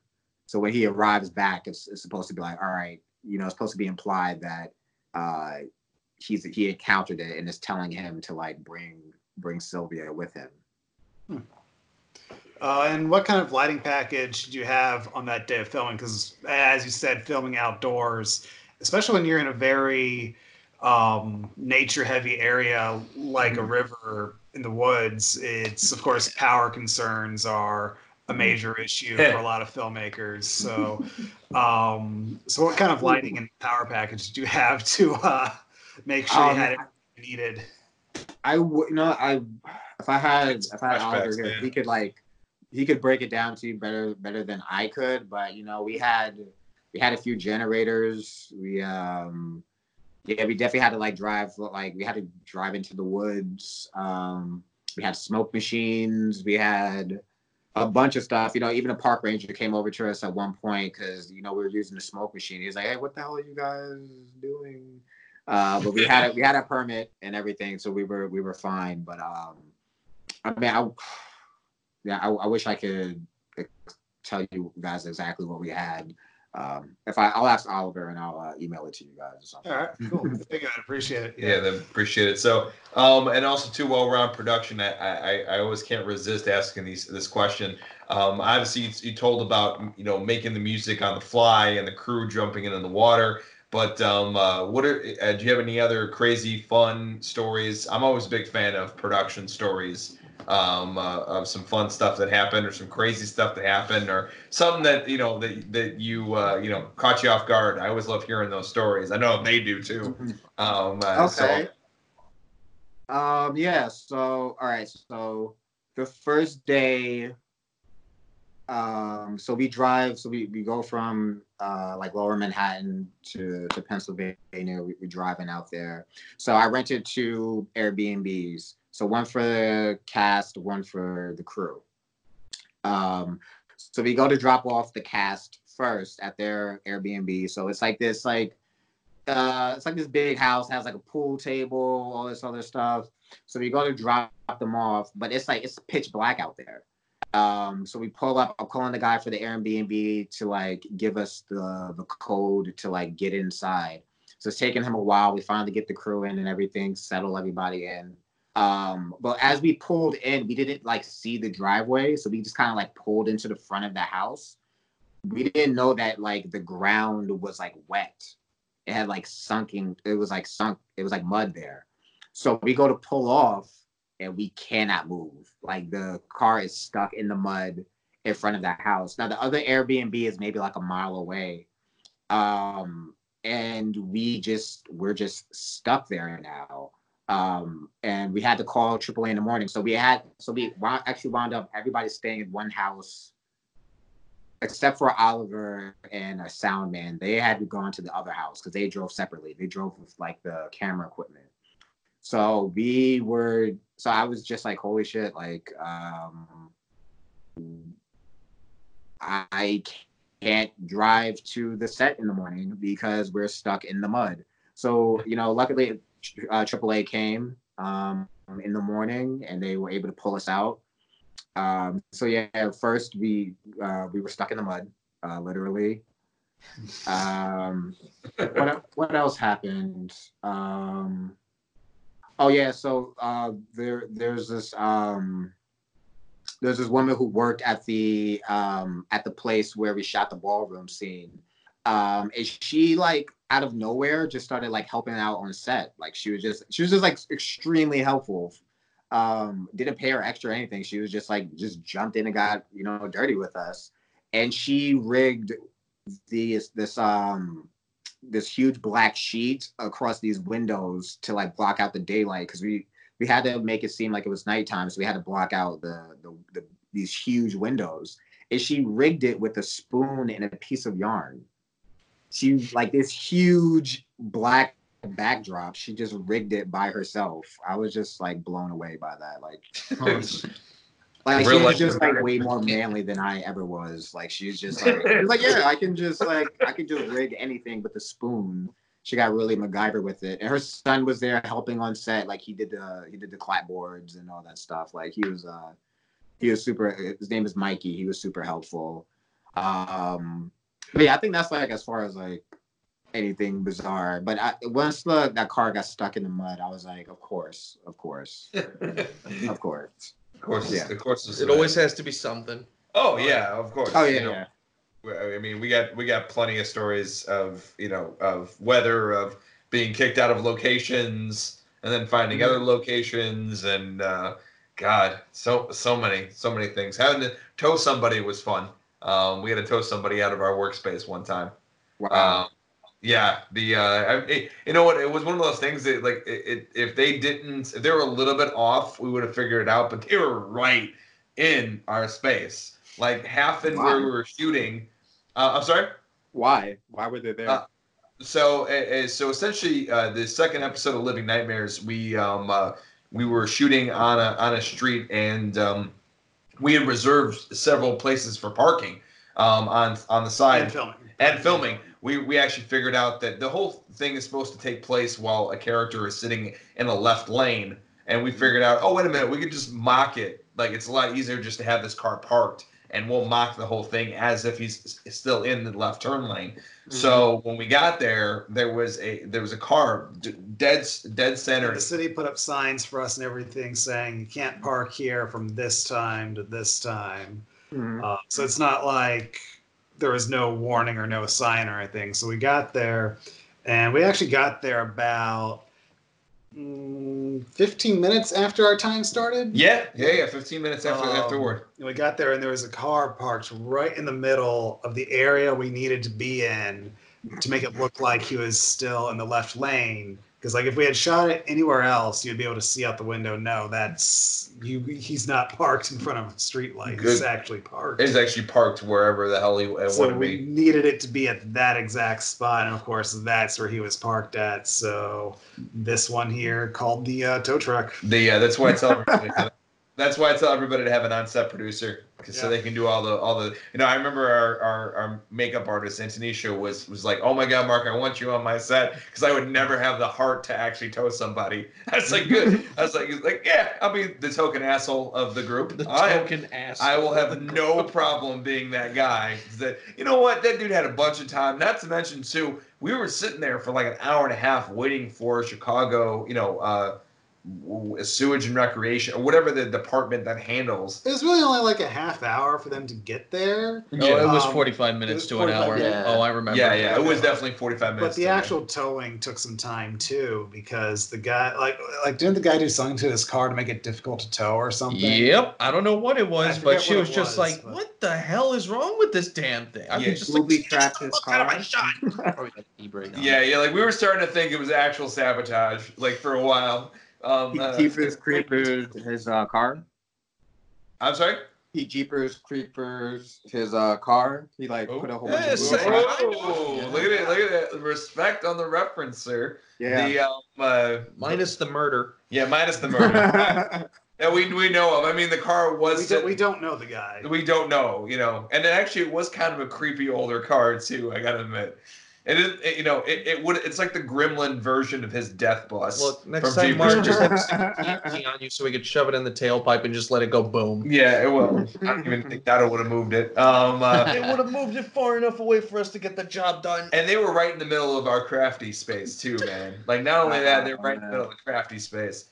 And uh, we have a saying here at, at Midwest and everything else: fuck up everything, but don't fuck up crafty. True. The uh, uh, the uh, so yeah, they, so yeah, we've had our fair share of fun. So um, the one the, the question too I was gonna I was gonna ask too is did you um did you get any any surprises out of your actors uh, when you were actually filming besides the obviously the the the, the improv- improvisation of making that music on the spot were there any were any like scenes where the actors really took you by surprise and you went holy shit I, I didn't even think about doing that or I didn't even you know I, I never thought about doing it that way but that's awesome Uh, well, yeah. Uh, well, actually, I guess it kind of ties back into like the funny things that happen. So, um, you know, the opening scene where uh, Robert and Sylvia are passing the flask back and forth between each other. I didn't know, but you know, Damien put like real booze in the flask. You know, so I didn't I didn't know that because there's there's one point where um with Kaylin after like she takes a swig, like it's in the film, like she takes a swig and she's like, ugh. And but that's because she didn't know either. Like she didn't know that there was like, you know, actual whiskey in the flask. So the whole time, like he's like, you know, he's really smoking these cigarettes. He's like, no, I have to roll a cigarette every single time. So like the cigarettes are going out. He's like he's going through like you know five or six rolled hand rolled cigarettes. He's like really drinking. He's like really really and i told him i was like you know you don't have to do that. He's like no no no. He's like no i want to do this. Um but yeah i because when we were like packing everything up uh he was like he, he's passing the flask around to the crew. I was like I was like, "Why are you passing this around?" He he really had uh really had some whiskey in there. So that was uh that definitely caught me off guard. Nice, that's very, very cool. The um, very cool. Go ahead, man. It's like a Edward Norton Birdman. Um, have you ever, ever seen Birdman? Oh, I love Birdman. Yeah, it's the scene where Edward Norton's uh, freaking out on stage because they replaced his whiskey with apple juice on stage. The uh, the um, they actually did that to uh, Michael J. Fox on Back to the Future when he's in the in the car with his mom and she has the flask. Um, Yeah. uh, he does and he does the spit take. Um, uh, the crew actually replaced his um, uh, uh, the the water or whatever was in there with actual booze, and he had no idea when he was Wow. doing the spit take. It was actually a really funny outtake of him um, doing that. You can hear the whole crew laugh behind the camera. He's like, "Thanks, guys." I have to look that up now. Yeah. I did not know that. Yep, yeah, that, that, that uh, that's a fun, uh, fun outtake. Um, but yeah, uh, so another thing I, I really liked about the structure of the Dark Strums is how a lot of it is told in a lot of static shots. You let the characters unfold the story. Um, I'm sure we've all seen a lot of short films that just try to go like really crazy with the camera Yeah. movements, but the camera in your short um, really just let the characters be the story. And I thought that took a lot of confidence to do that. And that's something that I don't see. And I, I see it, but I don't see it as much as the whole we need to show off that we can use a camera type of short. Um, Right. Look how awesome we are. Yeah. so it's like, were, were there any kind of conversations you had with your DP during pre-production about how you wanted the shots to be structured? Um, 'cause it didn't look like you just decided the day of, oh, put the camera here. It's there was a structure to the scenes. There were definite compositions that had to be thought out. Um, so, what kind of conversations did you have with your DP? Um. Well, I know like. Well, I knew like uh, certain parts of the film. Like I wanted to like mislead people a little bit. So like as the film started uh, out, I wanted it to be visually uh, romantic.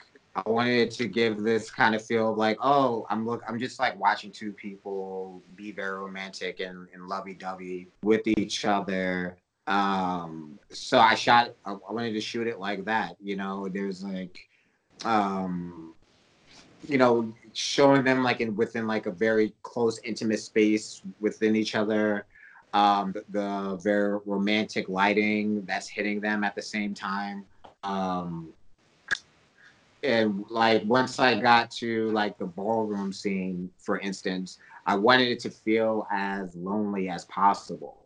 You know, that's what I really wanted because like there's the one part uh, in this scene where uh, Elma is like, "Well, you know, it's your birthday," and I cut to the room being extremely empty. You know, I wanted, I kind of wanted to contrast, or not contrast, like complement the dialogue with what people were seeing visually. Um, yeah, because I, because on paper it's, it's supposed to be like, you know, I'll play for your birthday, but it's like what people are seeing is just like this really big, open, empty space.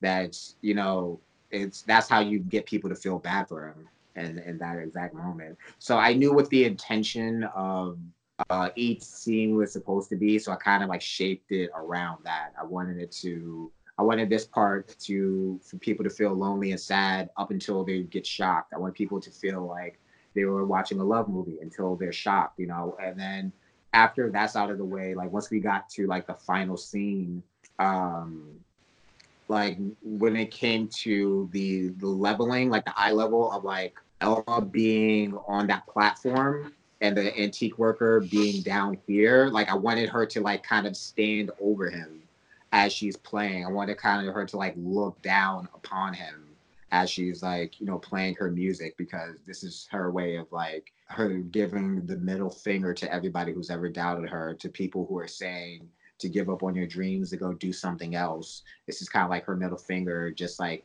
walking down and looking looking down on him as he like you know as she pretty much kills him Nice, nice, very cool. Too. Um, and then what was their post production process like for this short?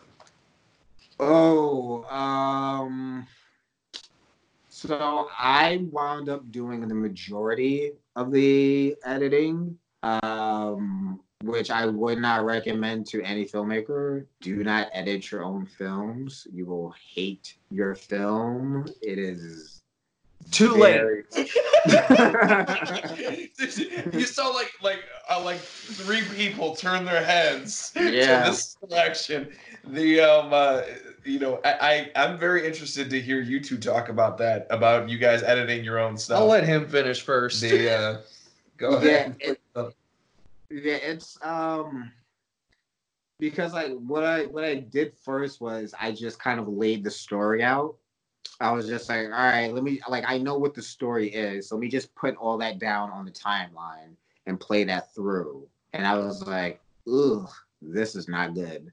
Um because it was just like there was it was, it was I like I had I was trying to like there's like a process between taking what you shot and like what you wrote and you have to like find a balance in between them you know because it might be you have to like cut certain things that like once that piece is gone you have to like reshape the puzzle kind of uh, because that's what editing is. It's just like this really big puzzle um and i because there's i'm just looking at things like oh man i wish i would have got this shot or I wish I would have taken my time with this because I see all the faults. You know, I see every single thing that's that's wrong with it. So I have to kind of like push that to the side and just like you know not let that get me down and just like focus on the story.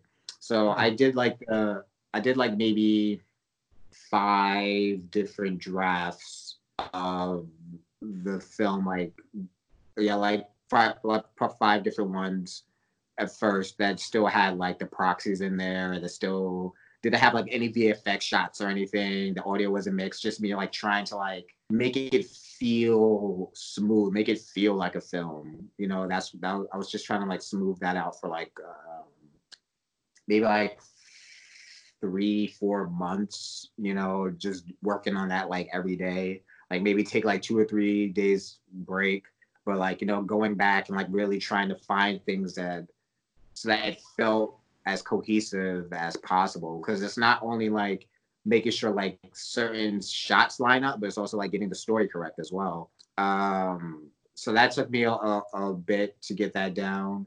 Um, so after I got, so what was what was next? I think I sent out the clips for like VFX next, um, and then I had to get a colorist as well. So um, so the colorist actually wound up being the assistant editor on the film as well um because he kind of he actually helped me fix like a big problem i had with the film because there is there was um there was like a certain sequence that i didn't i wasn't 100% sold on but i was just kind of like well you know i shot it i don't know what the hell else to do i was just like ah. so for somebody else to come in and just be like well you know actually what if you change it like this and i was just like oh shit this is actually perfect like i, I was actually able to like get over a certain hump that I had. Um, because at first, when he actually what he did at first was he took my film, I gave it to him to color correct. He just made a completely different cut of the film. I was like, "What the fuck are you doing?" I was like, "What did?" I was like, "Did you just cut my film?" Um, but it was so jarring. Um, I was just like, "Well, what did you do?" And then like most of it, I was just like, no, no, no, you, you, don't do that. But it was that one thing that he fixed that I was just like, oh God, like that's actually perfect. Like, yes, yes. Uh, so he came on as assistant editor for the film. He also did the color correction, um, sent out the audio next. You know, it's a pretty pretty straightforward process. Um, but yeah, I I do not recommend. I I, I would recommend like getting Final Cut on the film, like you saying like that's what I want, but I like sitting down and like actually stitching your film together, like it is rough. There's a great uh, director quote called. Uh, he said, "I don't have, do not remember what director said this." He says, "You'll never be as excited seeing your first dailies, and you'll never be as devastated as seeing your first rough cut." Yeah, yeah. It's like wow, I, I wasted a bunch of time. it's like wow, I just like what did I do? It's like what did I do? Um, yeah, it's uh, it's uh, it's pretty rough watching watching your film, um, especially because you just know what you wanted to get accomplished, and then you're just watching it. Um, and it's like it's even hard to like give it to people to like to trust other people's opinions at times, you know, because you because you might get somebody who just might not get the film. And I'm like, hey, do you like it? They're like, they're like, oh, well, you know. Or you might get somebody who's like, oh, I love this, but their opinion is like their taste in film is just like whatever, as well. So you don't like you don't really know. Like it's the hardest part about you know doing the edit is like hitting export. Like it's like, oh, this is my film. It's like I'm taking this out of Premiere. Like this is what I, am going to compress it. I'm going to do all these things. It's just like, ugh but yeah, like once like once you get to that point, uh, like I feel like that's that's like the hardest because everything else is like I could I know honestly I could still be editing that film. You know, I had to I had to reach a point where I was just like, all right, I'm done. I'm done. This is it. This is it. Because otherwise I could just be caught in this cycle of just like, well, you know, move this, no, move this, no, do this. No, actually, can you like uh, you know, make the trees a little bit more greener, just like a little bit more green. Because I was getting to that point. I was just like, uh, I was like, uh, can you make the browns a little bit more saturated? And then I was just like, all right, I need to stop and just. Yeah, but and, and by the way, do not feel bad. I mean, you know, the two biggest examples I always when people when directors talk about this is is Scorsese. Scorsese was in the premiere uh, of Goodfellas sitting next to Nick Pileggi, and he turned to him on a couple occasions and said, "Hey, do you think we can edit this a little bit?" Nick's like, "We're at the premiere, Mario. it's over." oh my! Yeah. Well, Yeah, I- there are Kubrick has re-edited his films after release. Like there's a whole different ending to The Shining Oh, that isn't on any release anymore. That takes place after Shelley Duvall and Danny escaped, oh god. um, which Oh, Kubrick really? decided, no, I don't like this ending. I'm going to take it out. and then um, I feel like he also might have made some other cuts. 2001: Space Odyssey after that one premiered. Um, but then one of the big ones um, is actually, and this wasn't a Kubrick movie. This was uh, another director's movie. Uh, the The Exorcist Two was re-edited after not uh, not just after the premiere, but after the actual wide release. It was re-edited twice. Like they actually sent editors to movie theaters to remove scenes from the prints. the uh, Um, so it's not unheard of to edit a movie. A- There's release. another film that uh oh, what's the name of this film? Is it called The Descent? It was about these women who like uh they Yeah, go into cave like this divers? cave. Yeah. Yeah. Yeah, There's, yeah, like, there's like two different endings. The one that I saw was when uh she's like it ends with her down there in the cave, just Yeah. kind of like going mad and insane. That's the one that I saw. I didn't know that there was another ending to it where she actually gets out. Yeah, so what happened with that was so the ending you saw is actually the original ending. That's what was released over in Europe Mhm. uh, back in 2005. Then it was then when it was released here in the United States theatrically, um, for some reason they removed that last minute. So it's like she gets out, and of course it's when she's in her car, and then she she's like on her steering wheel. When she comes up, the ghost of her friend is right there, and she screams. And the real ending, that's when it cuts back to the cave. Over here in the states, it just cuts to the credits. Um, and then they restored that ending for the DVD and Blu-ray release, and I have no idea why they removed that last minute from the North American theatrical release. Just like it- So they could get a part two. Yeah, Yeah. yeah, yeah. That that there's there's there's some I'm truth pretty to that. sure that's Uh, that happened. I mean, I mean, yeah how many years was Part Two released after that? I don't think it was that many years. I didn't even know they did a part two. Um, uh, the uh, I, fair enough. Um, uh, Which was it was actually directed by the editor of the first one. It wasn't Oh, terrible. It was a decent movie. It wasn't. four As, years after. yeah, it wasn't Oh, a bad movie or anything. It was just it's, well- it's more of the same. it's more of the yeah, same. just yeah. uh, if anything, a little bit more graphic. But yeah, Fair enough. The um and then you know and then we could talk about Casablanca. Then they had five endings there, and then Apocalypse Now had five you know five endings or three endings. The Wow. um uh, did they ever that. did they ever film any of those potential endings No. in Apocalypse? Okay, because I know I know he had a director's cut where he had like a bunch of different scenes and never made it in. You know, like I think he had a cameo where he pretended to be a um, a DJ that was doing SOS work, and like they crashed in the middle of the uh, the fucking forest, and then they found him later with like two other chicks, and then they ended up getting killed. Yeah, there's a whole other thing like in in some one of those cuts that like never made it in any DVDs. Yeah, it's fucking weird. The it's that kind of face weird. The um uh, yeah, it's a bunch of things like that. Um uh it- the um uh, but uh, but yeah, there's there's definitely some. And the other thing too, I was gonna say was uh was Shakespeare. Shakespeare was notorious for, and this is more of a playwright or a writer type of deal, but he used to sit in the audience facing the opposite direction of the stage. He used to look at the audience and he used to have the script in front of him and he would go through the whole dialogue because he was that crazy.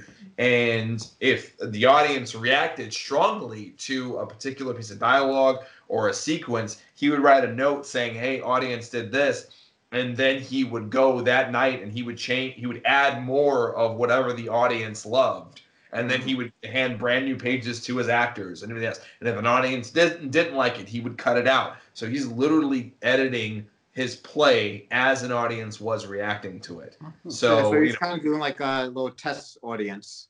He's like, yeah, he's like Yeah. testing everything out on audience beforehand, and yeah, And I, I kind of like stare at, at not I don't face the audience, but as I'm like I love doing screenings because I'm able to be in a room with people who don't know me. You know, they have no reason to like, um, to like you know kiss up to me or anything. So you know, sometimes I just sit back and I watch like how people react to to, and that's what kind of like has been shaping my style a little bit. That's what kind of actually pushed me towards horror. Like me watching people react to Taste Like Medicine because I was just like, I wonder how they're gonna react to to Drew when he breaks reality.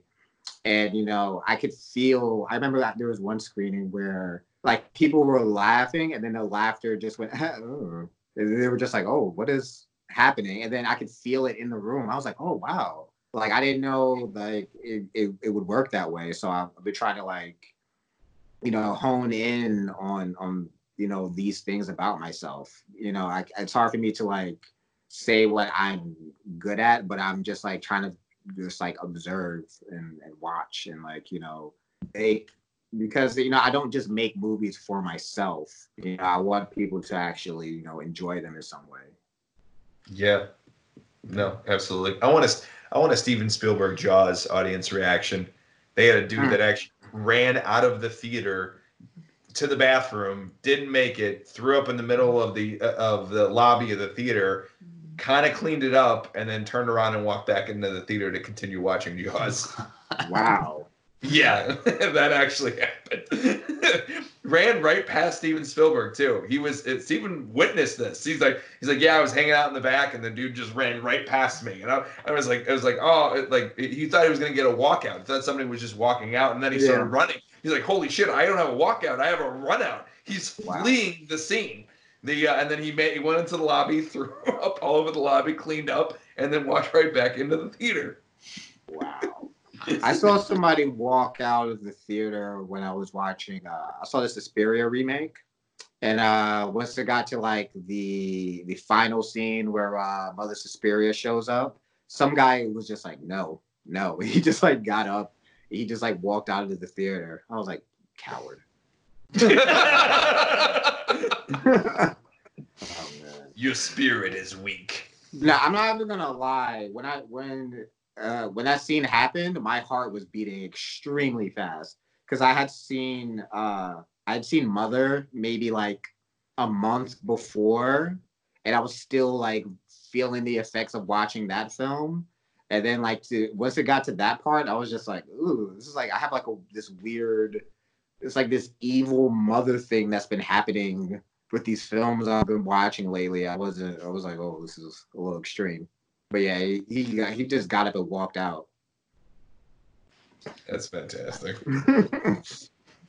Um, Zach, since you're our post production person, do you have any post production questions before we move on? I think he's talked a lot about his Yeah. post production, so I think he's covered most of his like boxes. Do, Alright. do you guys want to have a, a therapy director editor session? I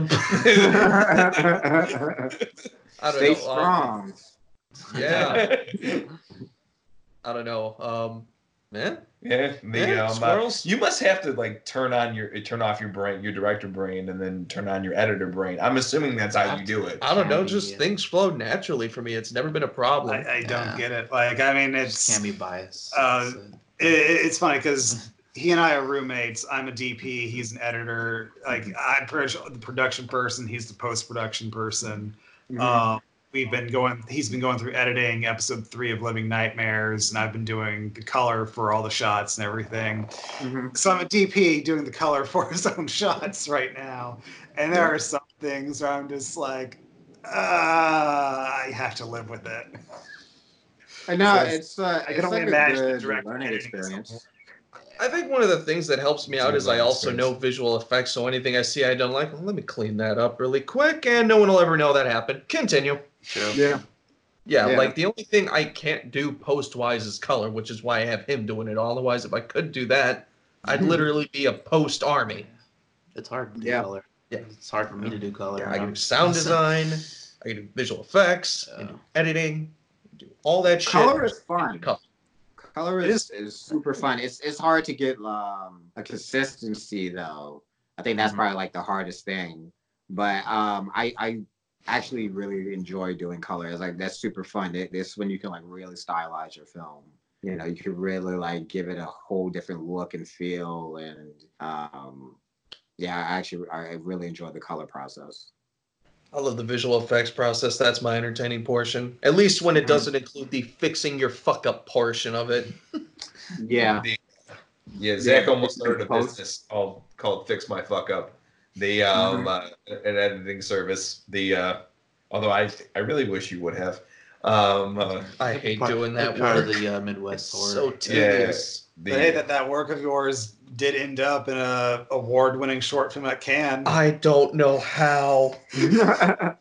congrats, man. I have never heard that before. Because he does- he learned this from me like maybe a month ago. No, it's been at And least three months now. Three months now? Longer Wow. than that. Time Longer. flies. Yeah. Um, no, two months, two months, because I just I just got the check for that job, and the other day, Sure. and Marcus told me on the drive back from it. Yeah, what happened was there was um, a short film where Zach had to pretty much paint out an actor's lav mic that was present in like every shot. Was Every it? shot he was in, wow. there was a lav mic on his shirt, and thankfully it was a plain white button-up shirt. If it was, if it wasn't for that fact, I wouldn't have been able to do anything. But he was the director, so he couldn't see what the cameraman was like looking at. I don't know why his camera operator didn't point it out. I would have been infuriated, but Boy.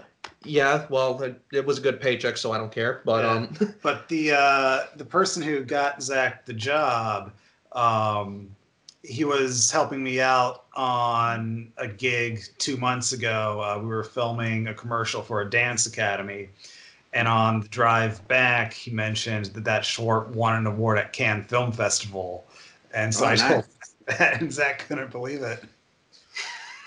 Nice. You're part of So the it's, you award never know where your work's gonna go. yeah, Yeah, supposedly at least I could say I have some canned visual effects work. So good for me. Yeah, that, Yeah. that is something you can write on your resume. Just Put it saying. on your IMDb. Thing. Yeah, or your IMDb. Yeah. The, It's uh, on there, the- so The uh, there is that. There is that. That's- So, speaking of awards, uh, let's talk a bit about the uh, reception and festival run of the Dark Strums. Uh, we, s- you were at New Jersey HorrorCon and Film Festival. We mentioned that it won Best Cinematography there and was nominated for quite a few other awards too. Um, has it played at any other film festivals? Like, what kind of reception have you received for the Dark Strum so far? Uh, so yeah, it's played a total of five, including the New, New Jersey HorrorCon and Film Festival. Um, I mean, it's, the reception's been it's been pretty good. You know, um, I haven't gotten into like any of like the big festivals, but I'm also learning that um horror is like kind of hard to like break into certain festivals a lot of people Yeah. just aren't receptive to it um but yeah i've been focusing more on like you know finding genre f- film festivals that's what i've been having like my most success with like You know new jersey horror con and film festival i was like i was really excited to get into that one um because you know I was able to like really just go out and interact with the horror community, meet you guys, obviously. You know, and this isn't something that's, you know, at all film festivals. You know, if you get into if you get into Cannes, you know, there isn't like a you know, people just like dedicated to drama films. There isn't like a drama con. You know, like people aren't showing up for for that. But you know, um, I, I was able to like really like learn more about the the whole horror community, and it's like it's been really really cool, you know. And um, I want to I want to continue to to be within this be within this genre, you know, kind of bring my own thing to it, um, because I, feel like it's there's like no cap on on on what your imagination can be within this genre. You can do anything pretty much. You know, fear is universal you know you, you can you can find a bunch of different ways to to display that and um yeah this the the festival run's been pretty cool so far you know i have submissions all the way until next year so i'm just going to continue to try to build a fan base for this uh film before you know i release it online um continue to you know get followers on instagram and all these things and you know hopefully it can you know translate to something. I don't plan on selling this film. I plan on, you know, releasing this like maybe next year, you know, release it online for for public viewing. Um, but in the meantime, I'm gonna, you know, start writing my feature. Good. Very nice. And I'm glad it sounds like you're going to be sticking with the horror genre. Um, Mhm. That you really felt at home with the horror community as well.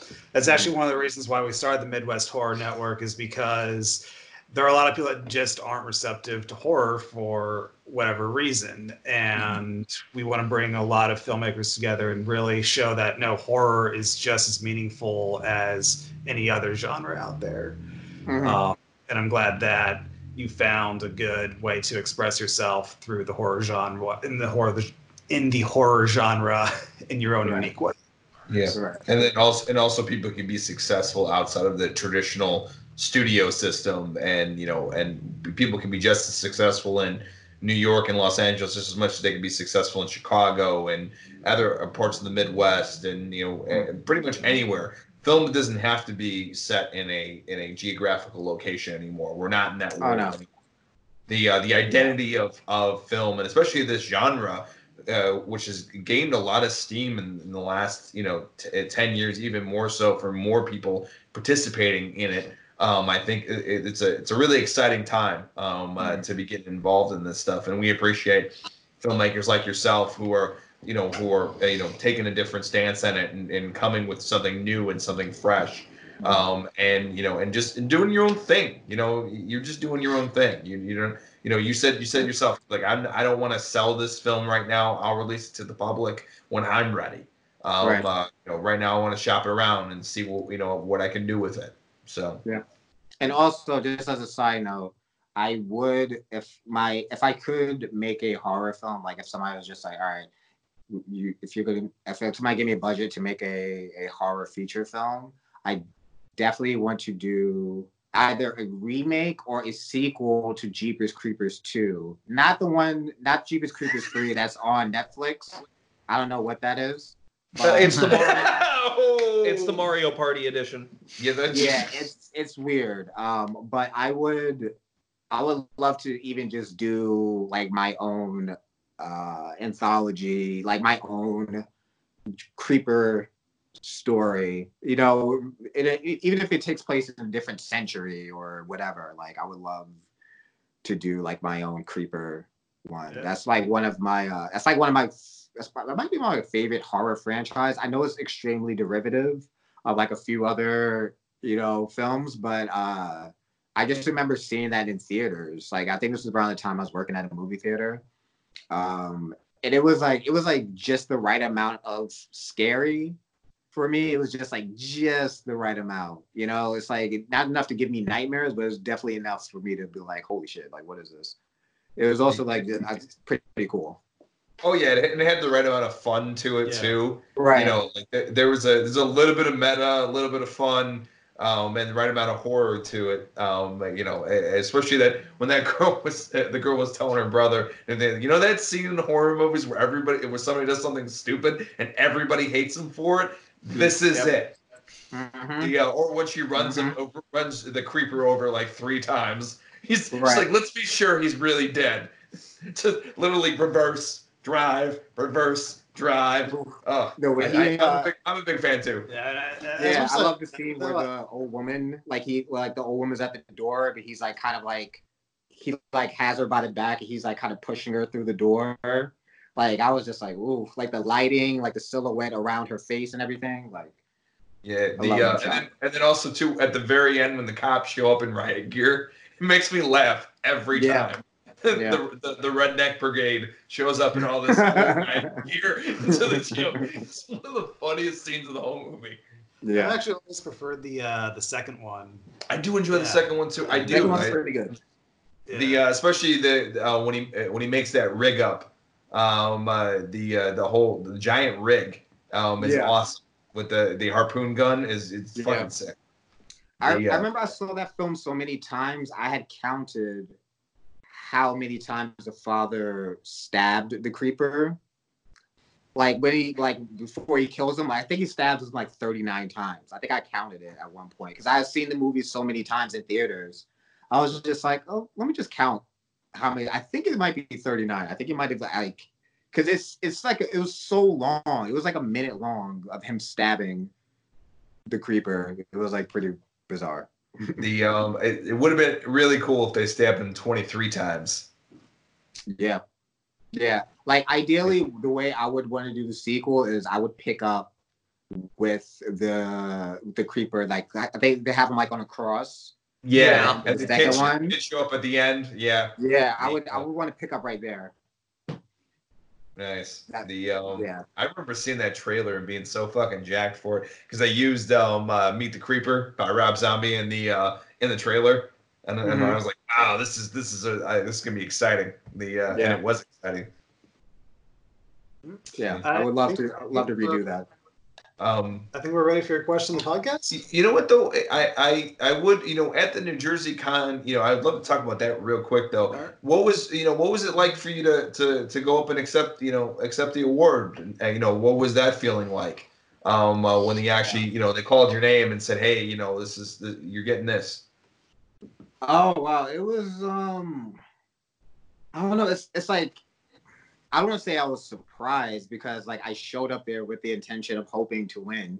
you know, so it's not like I was I was like I mean I was I was shocked that we got nominated for three different awards. I was like, oh wow, I was like, that's pretty cool because you know I'd been getting rejected by a bunch of festivals to then get nominated for three awards at this other one. I was just like, oh, that's pretty that's pretty cool. I was like, all right, I'm not gonna win all three. That's not gonna happen. And I was like, so I could wind up actually getting none. So I was like, I was still kind of like a little antsy about it because I was like, I really want to, I really want to win one. Uh, I really wanted to win. Uh, I I wanted to win best screenplay um, because I I I really try my best to like keep the story intact. Um, but uh, you know, once we won best cinematography, I was it was like you know super humbling and it was like it was like a lot of fun, you know, because I I was able to see a few of the other films and there were some pretty good ones. I saw some pretty Yeah. good films there.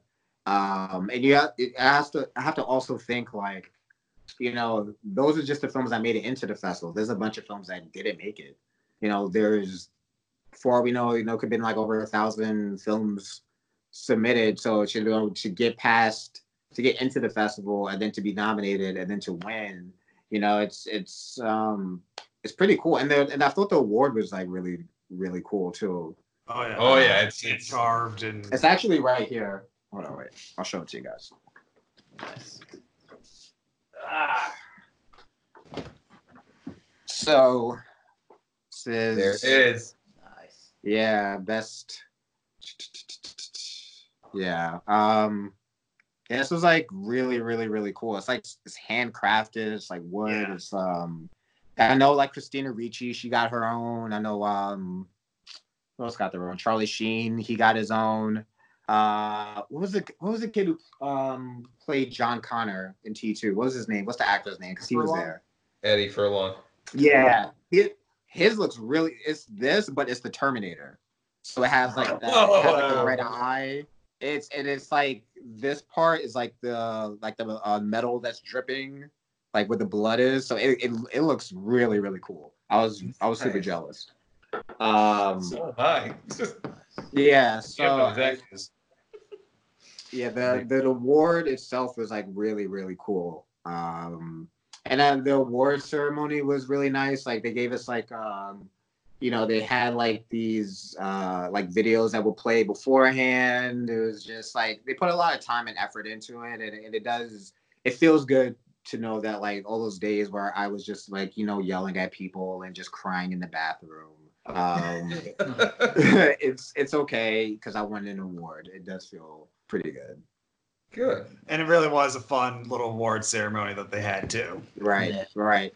And it had nice little uh, karaoke after as well. That was pretty nice. Um, and oh, and and as actually I was walking, I was uh I was walking through the hotel with my award, like after everything, and uh like this young black kid. I I guess I think he might have worked at the hotel, maybe. So like I'm walking with the award. He's like he's like yo, he's like yo you won. I was like I was like yeah yeah I won. He's like he's like you you won an award for filming, and I was like I was like yeah. And he was like, "Yeah." He was like super super excited that I had won.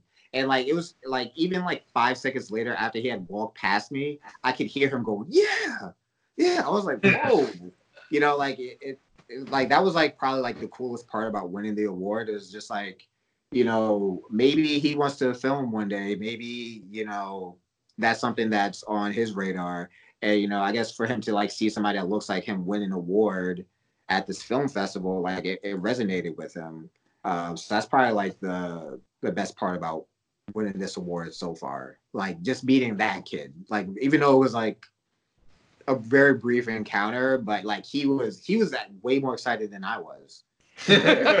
It was like it was it was crazy. But yeah, it was that was like the probably like the best part about winning this award. Nice. Nice. Very cool. Very cool. Yeah. The uh, well, I guess it's I guess it's my turn. Um, uh, the uh, the question of the podcast. Um, uh, the uh, your films in- inspired me, so I want to talk about black and white. Um, so what is a black and white film that really resonates with you or really speaks with you? Um, uh, something that you know has a lot of meaning to you or a lot of impact to you, you know, at any point um, in your life, or just something you know what you know what that that's super awesome. I love that. Um, All right, uh, hold you on, know- wait, I'll show you. I'll show you. oh, oh, oh, all right.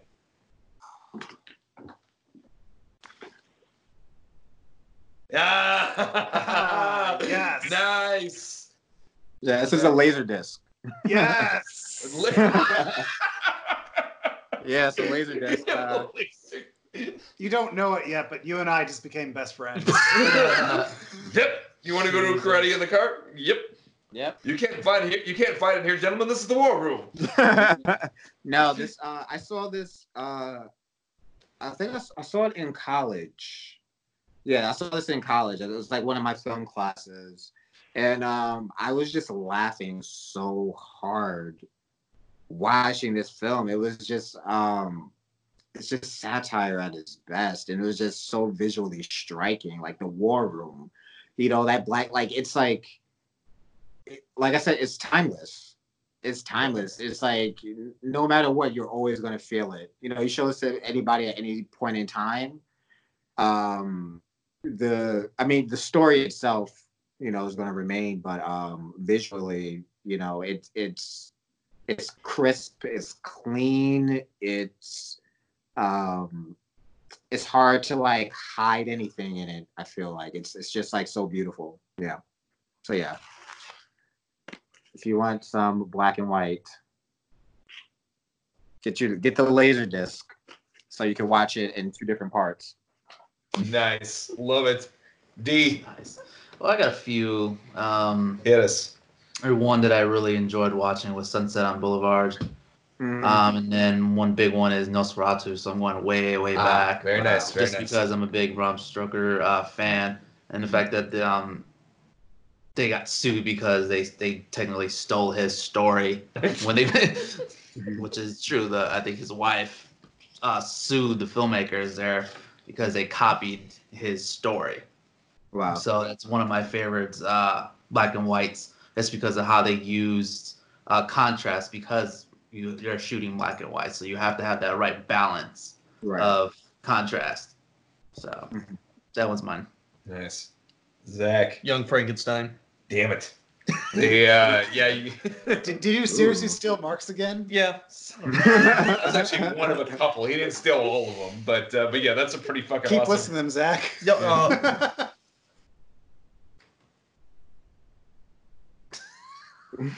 Try me. Try me. Go ahead.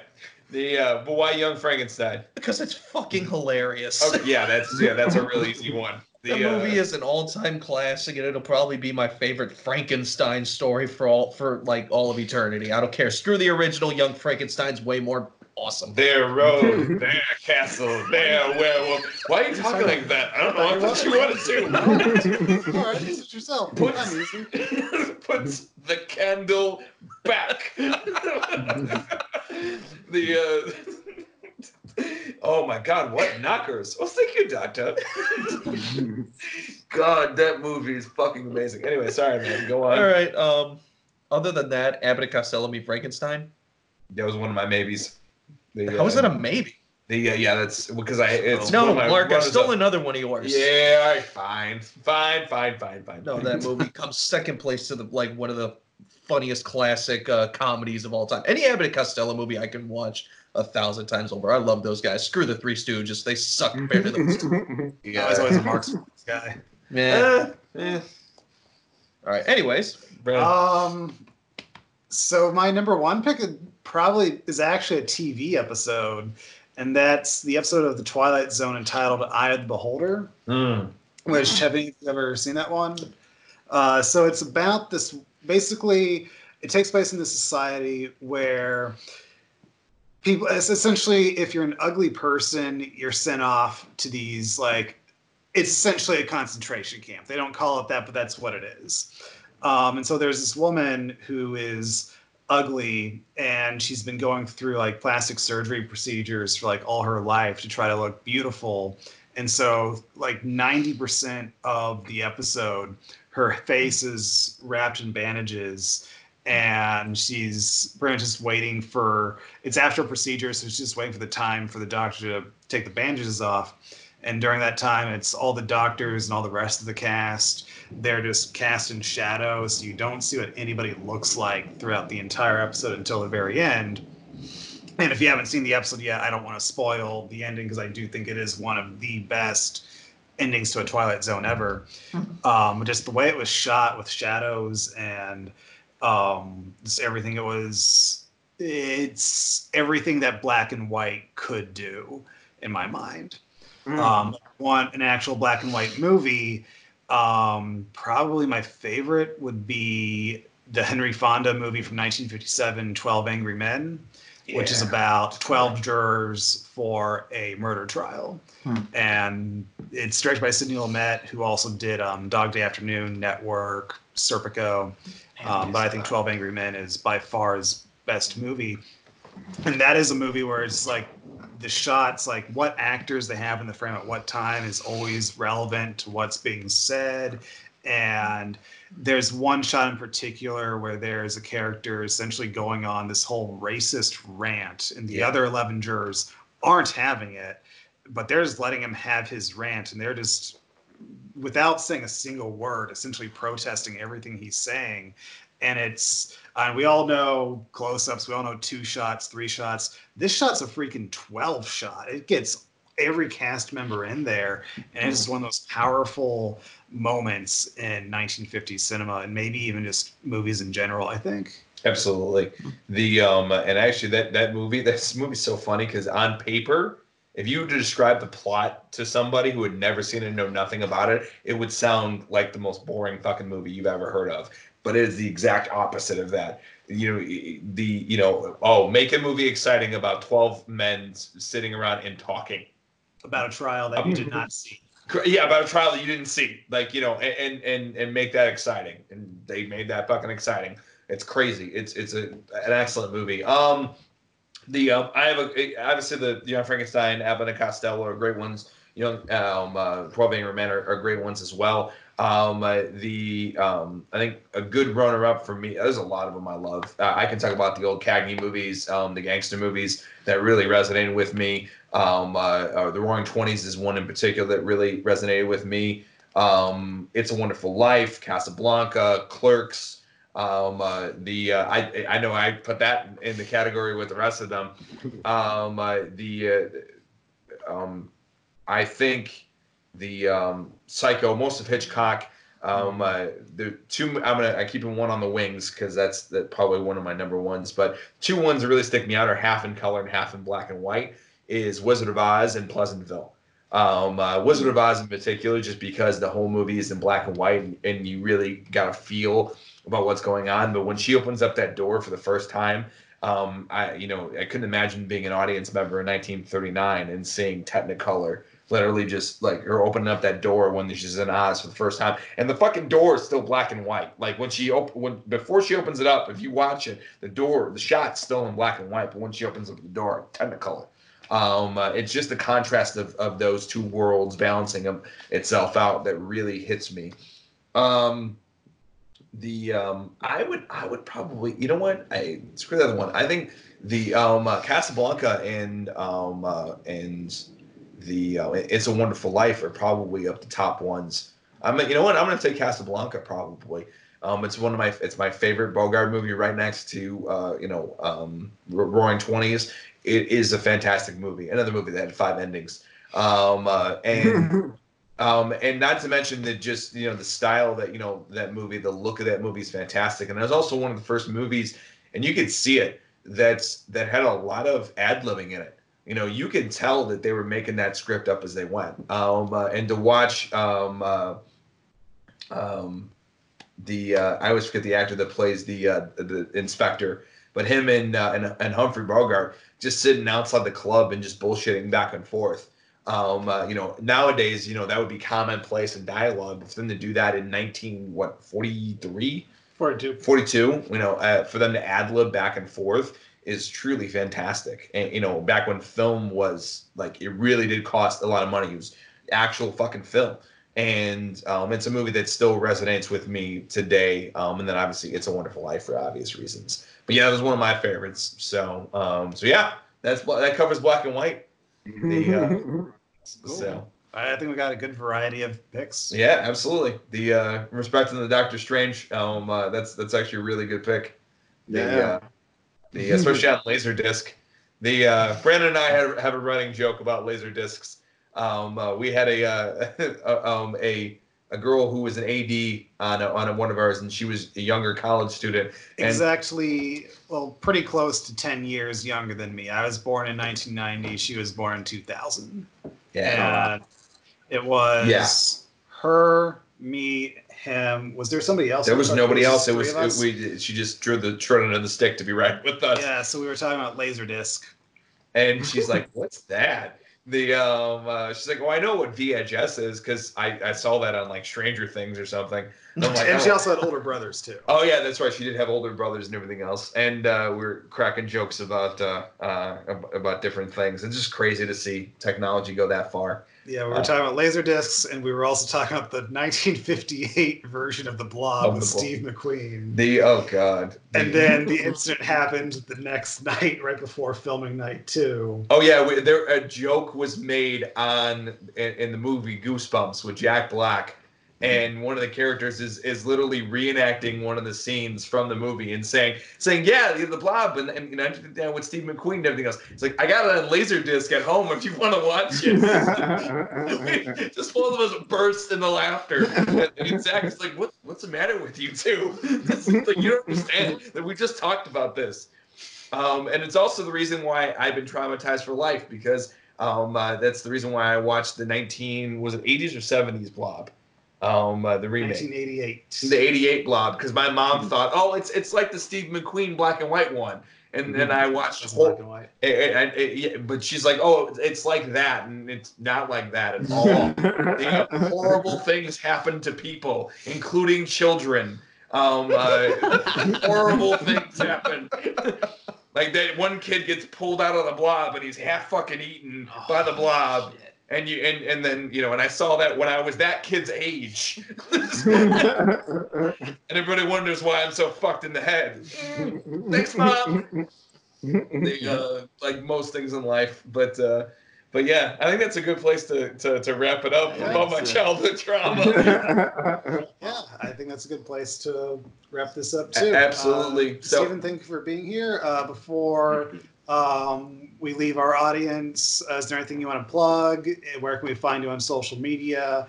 Um, the table's yours. Floor is yours, sir. Uh, so first, I want to thank you guys for having me. This is super cool. Um, this is my first time doing a podcast. Um, so yeah, this has been a really cool experience. Um, if anybody wants to stay up to date on the Dark Strums, uh, we have an Instagram page uh, at the Dark Strums Film.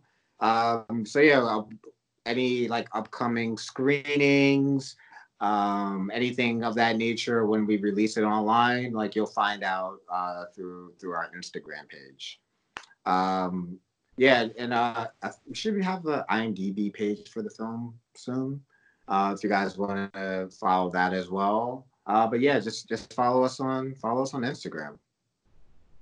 Awesome, awesome. Thank you so much. Um, uh, and then, uh, like we were saying before, uh, please check out those other wonderful interviews we will have posted up.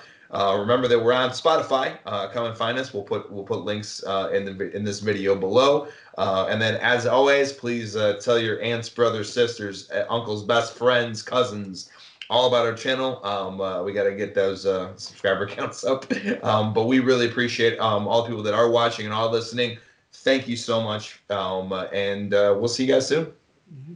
Bye. Y'all have a good night. I did have some final thoughts though. On oh, that we were you? supposed to. Oh yeah, the Yeah. uh, Uh, oh, go ahead, man. well, let's, let's, let's, let's Post credit scene. post credit scene. David. Zach, have fun with that post. David, final No, thoughts. you're editing it this time, you jerk. I'm gonna be the one editing. Oh yeah, that's right. Um, it's like a grenade that's been pulled. No, you do it. No, you do it. I didn't. I did enjoy watching um, Dark Strums. Um, love the fact that you didn't get too stuck on the aspect of gore, but you you got stuck on the aspect of fear.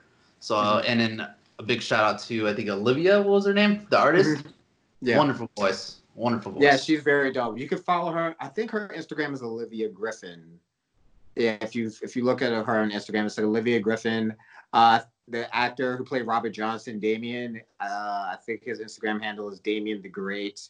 Kaylin Jordan, who plays Sylvia, her her Instagram is Kaylin Jordan. Um, and Lee Scatsman, um, he's he was the antique worker.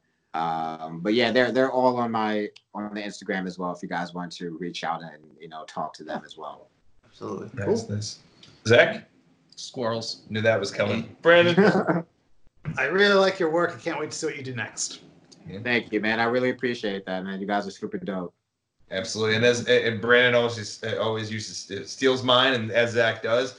Um, I, I can't I can't wait to see what you do next. Uh, you, you got amazing talent about you. You're covering stories that not a lot of people know about. Um, uh, keep doing it.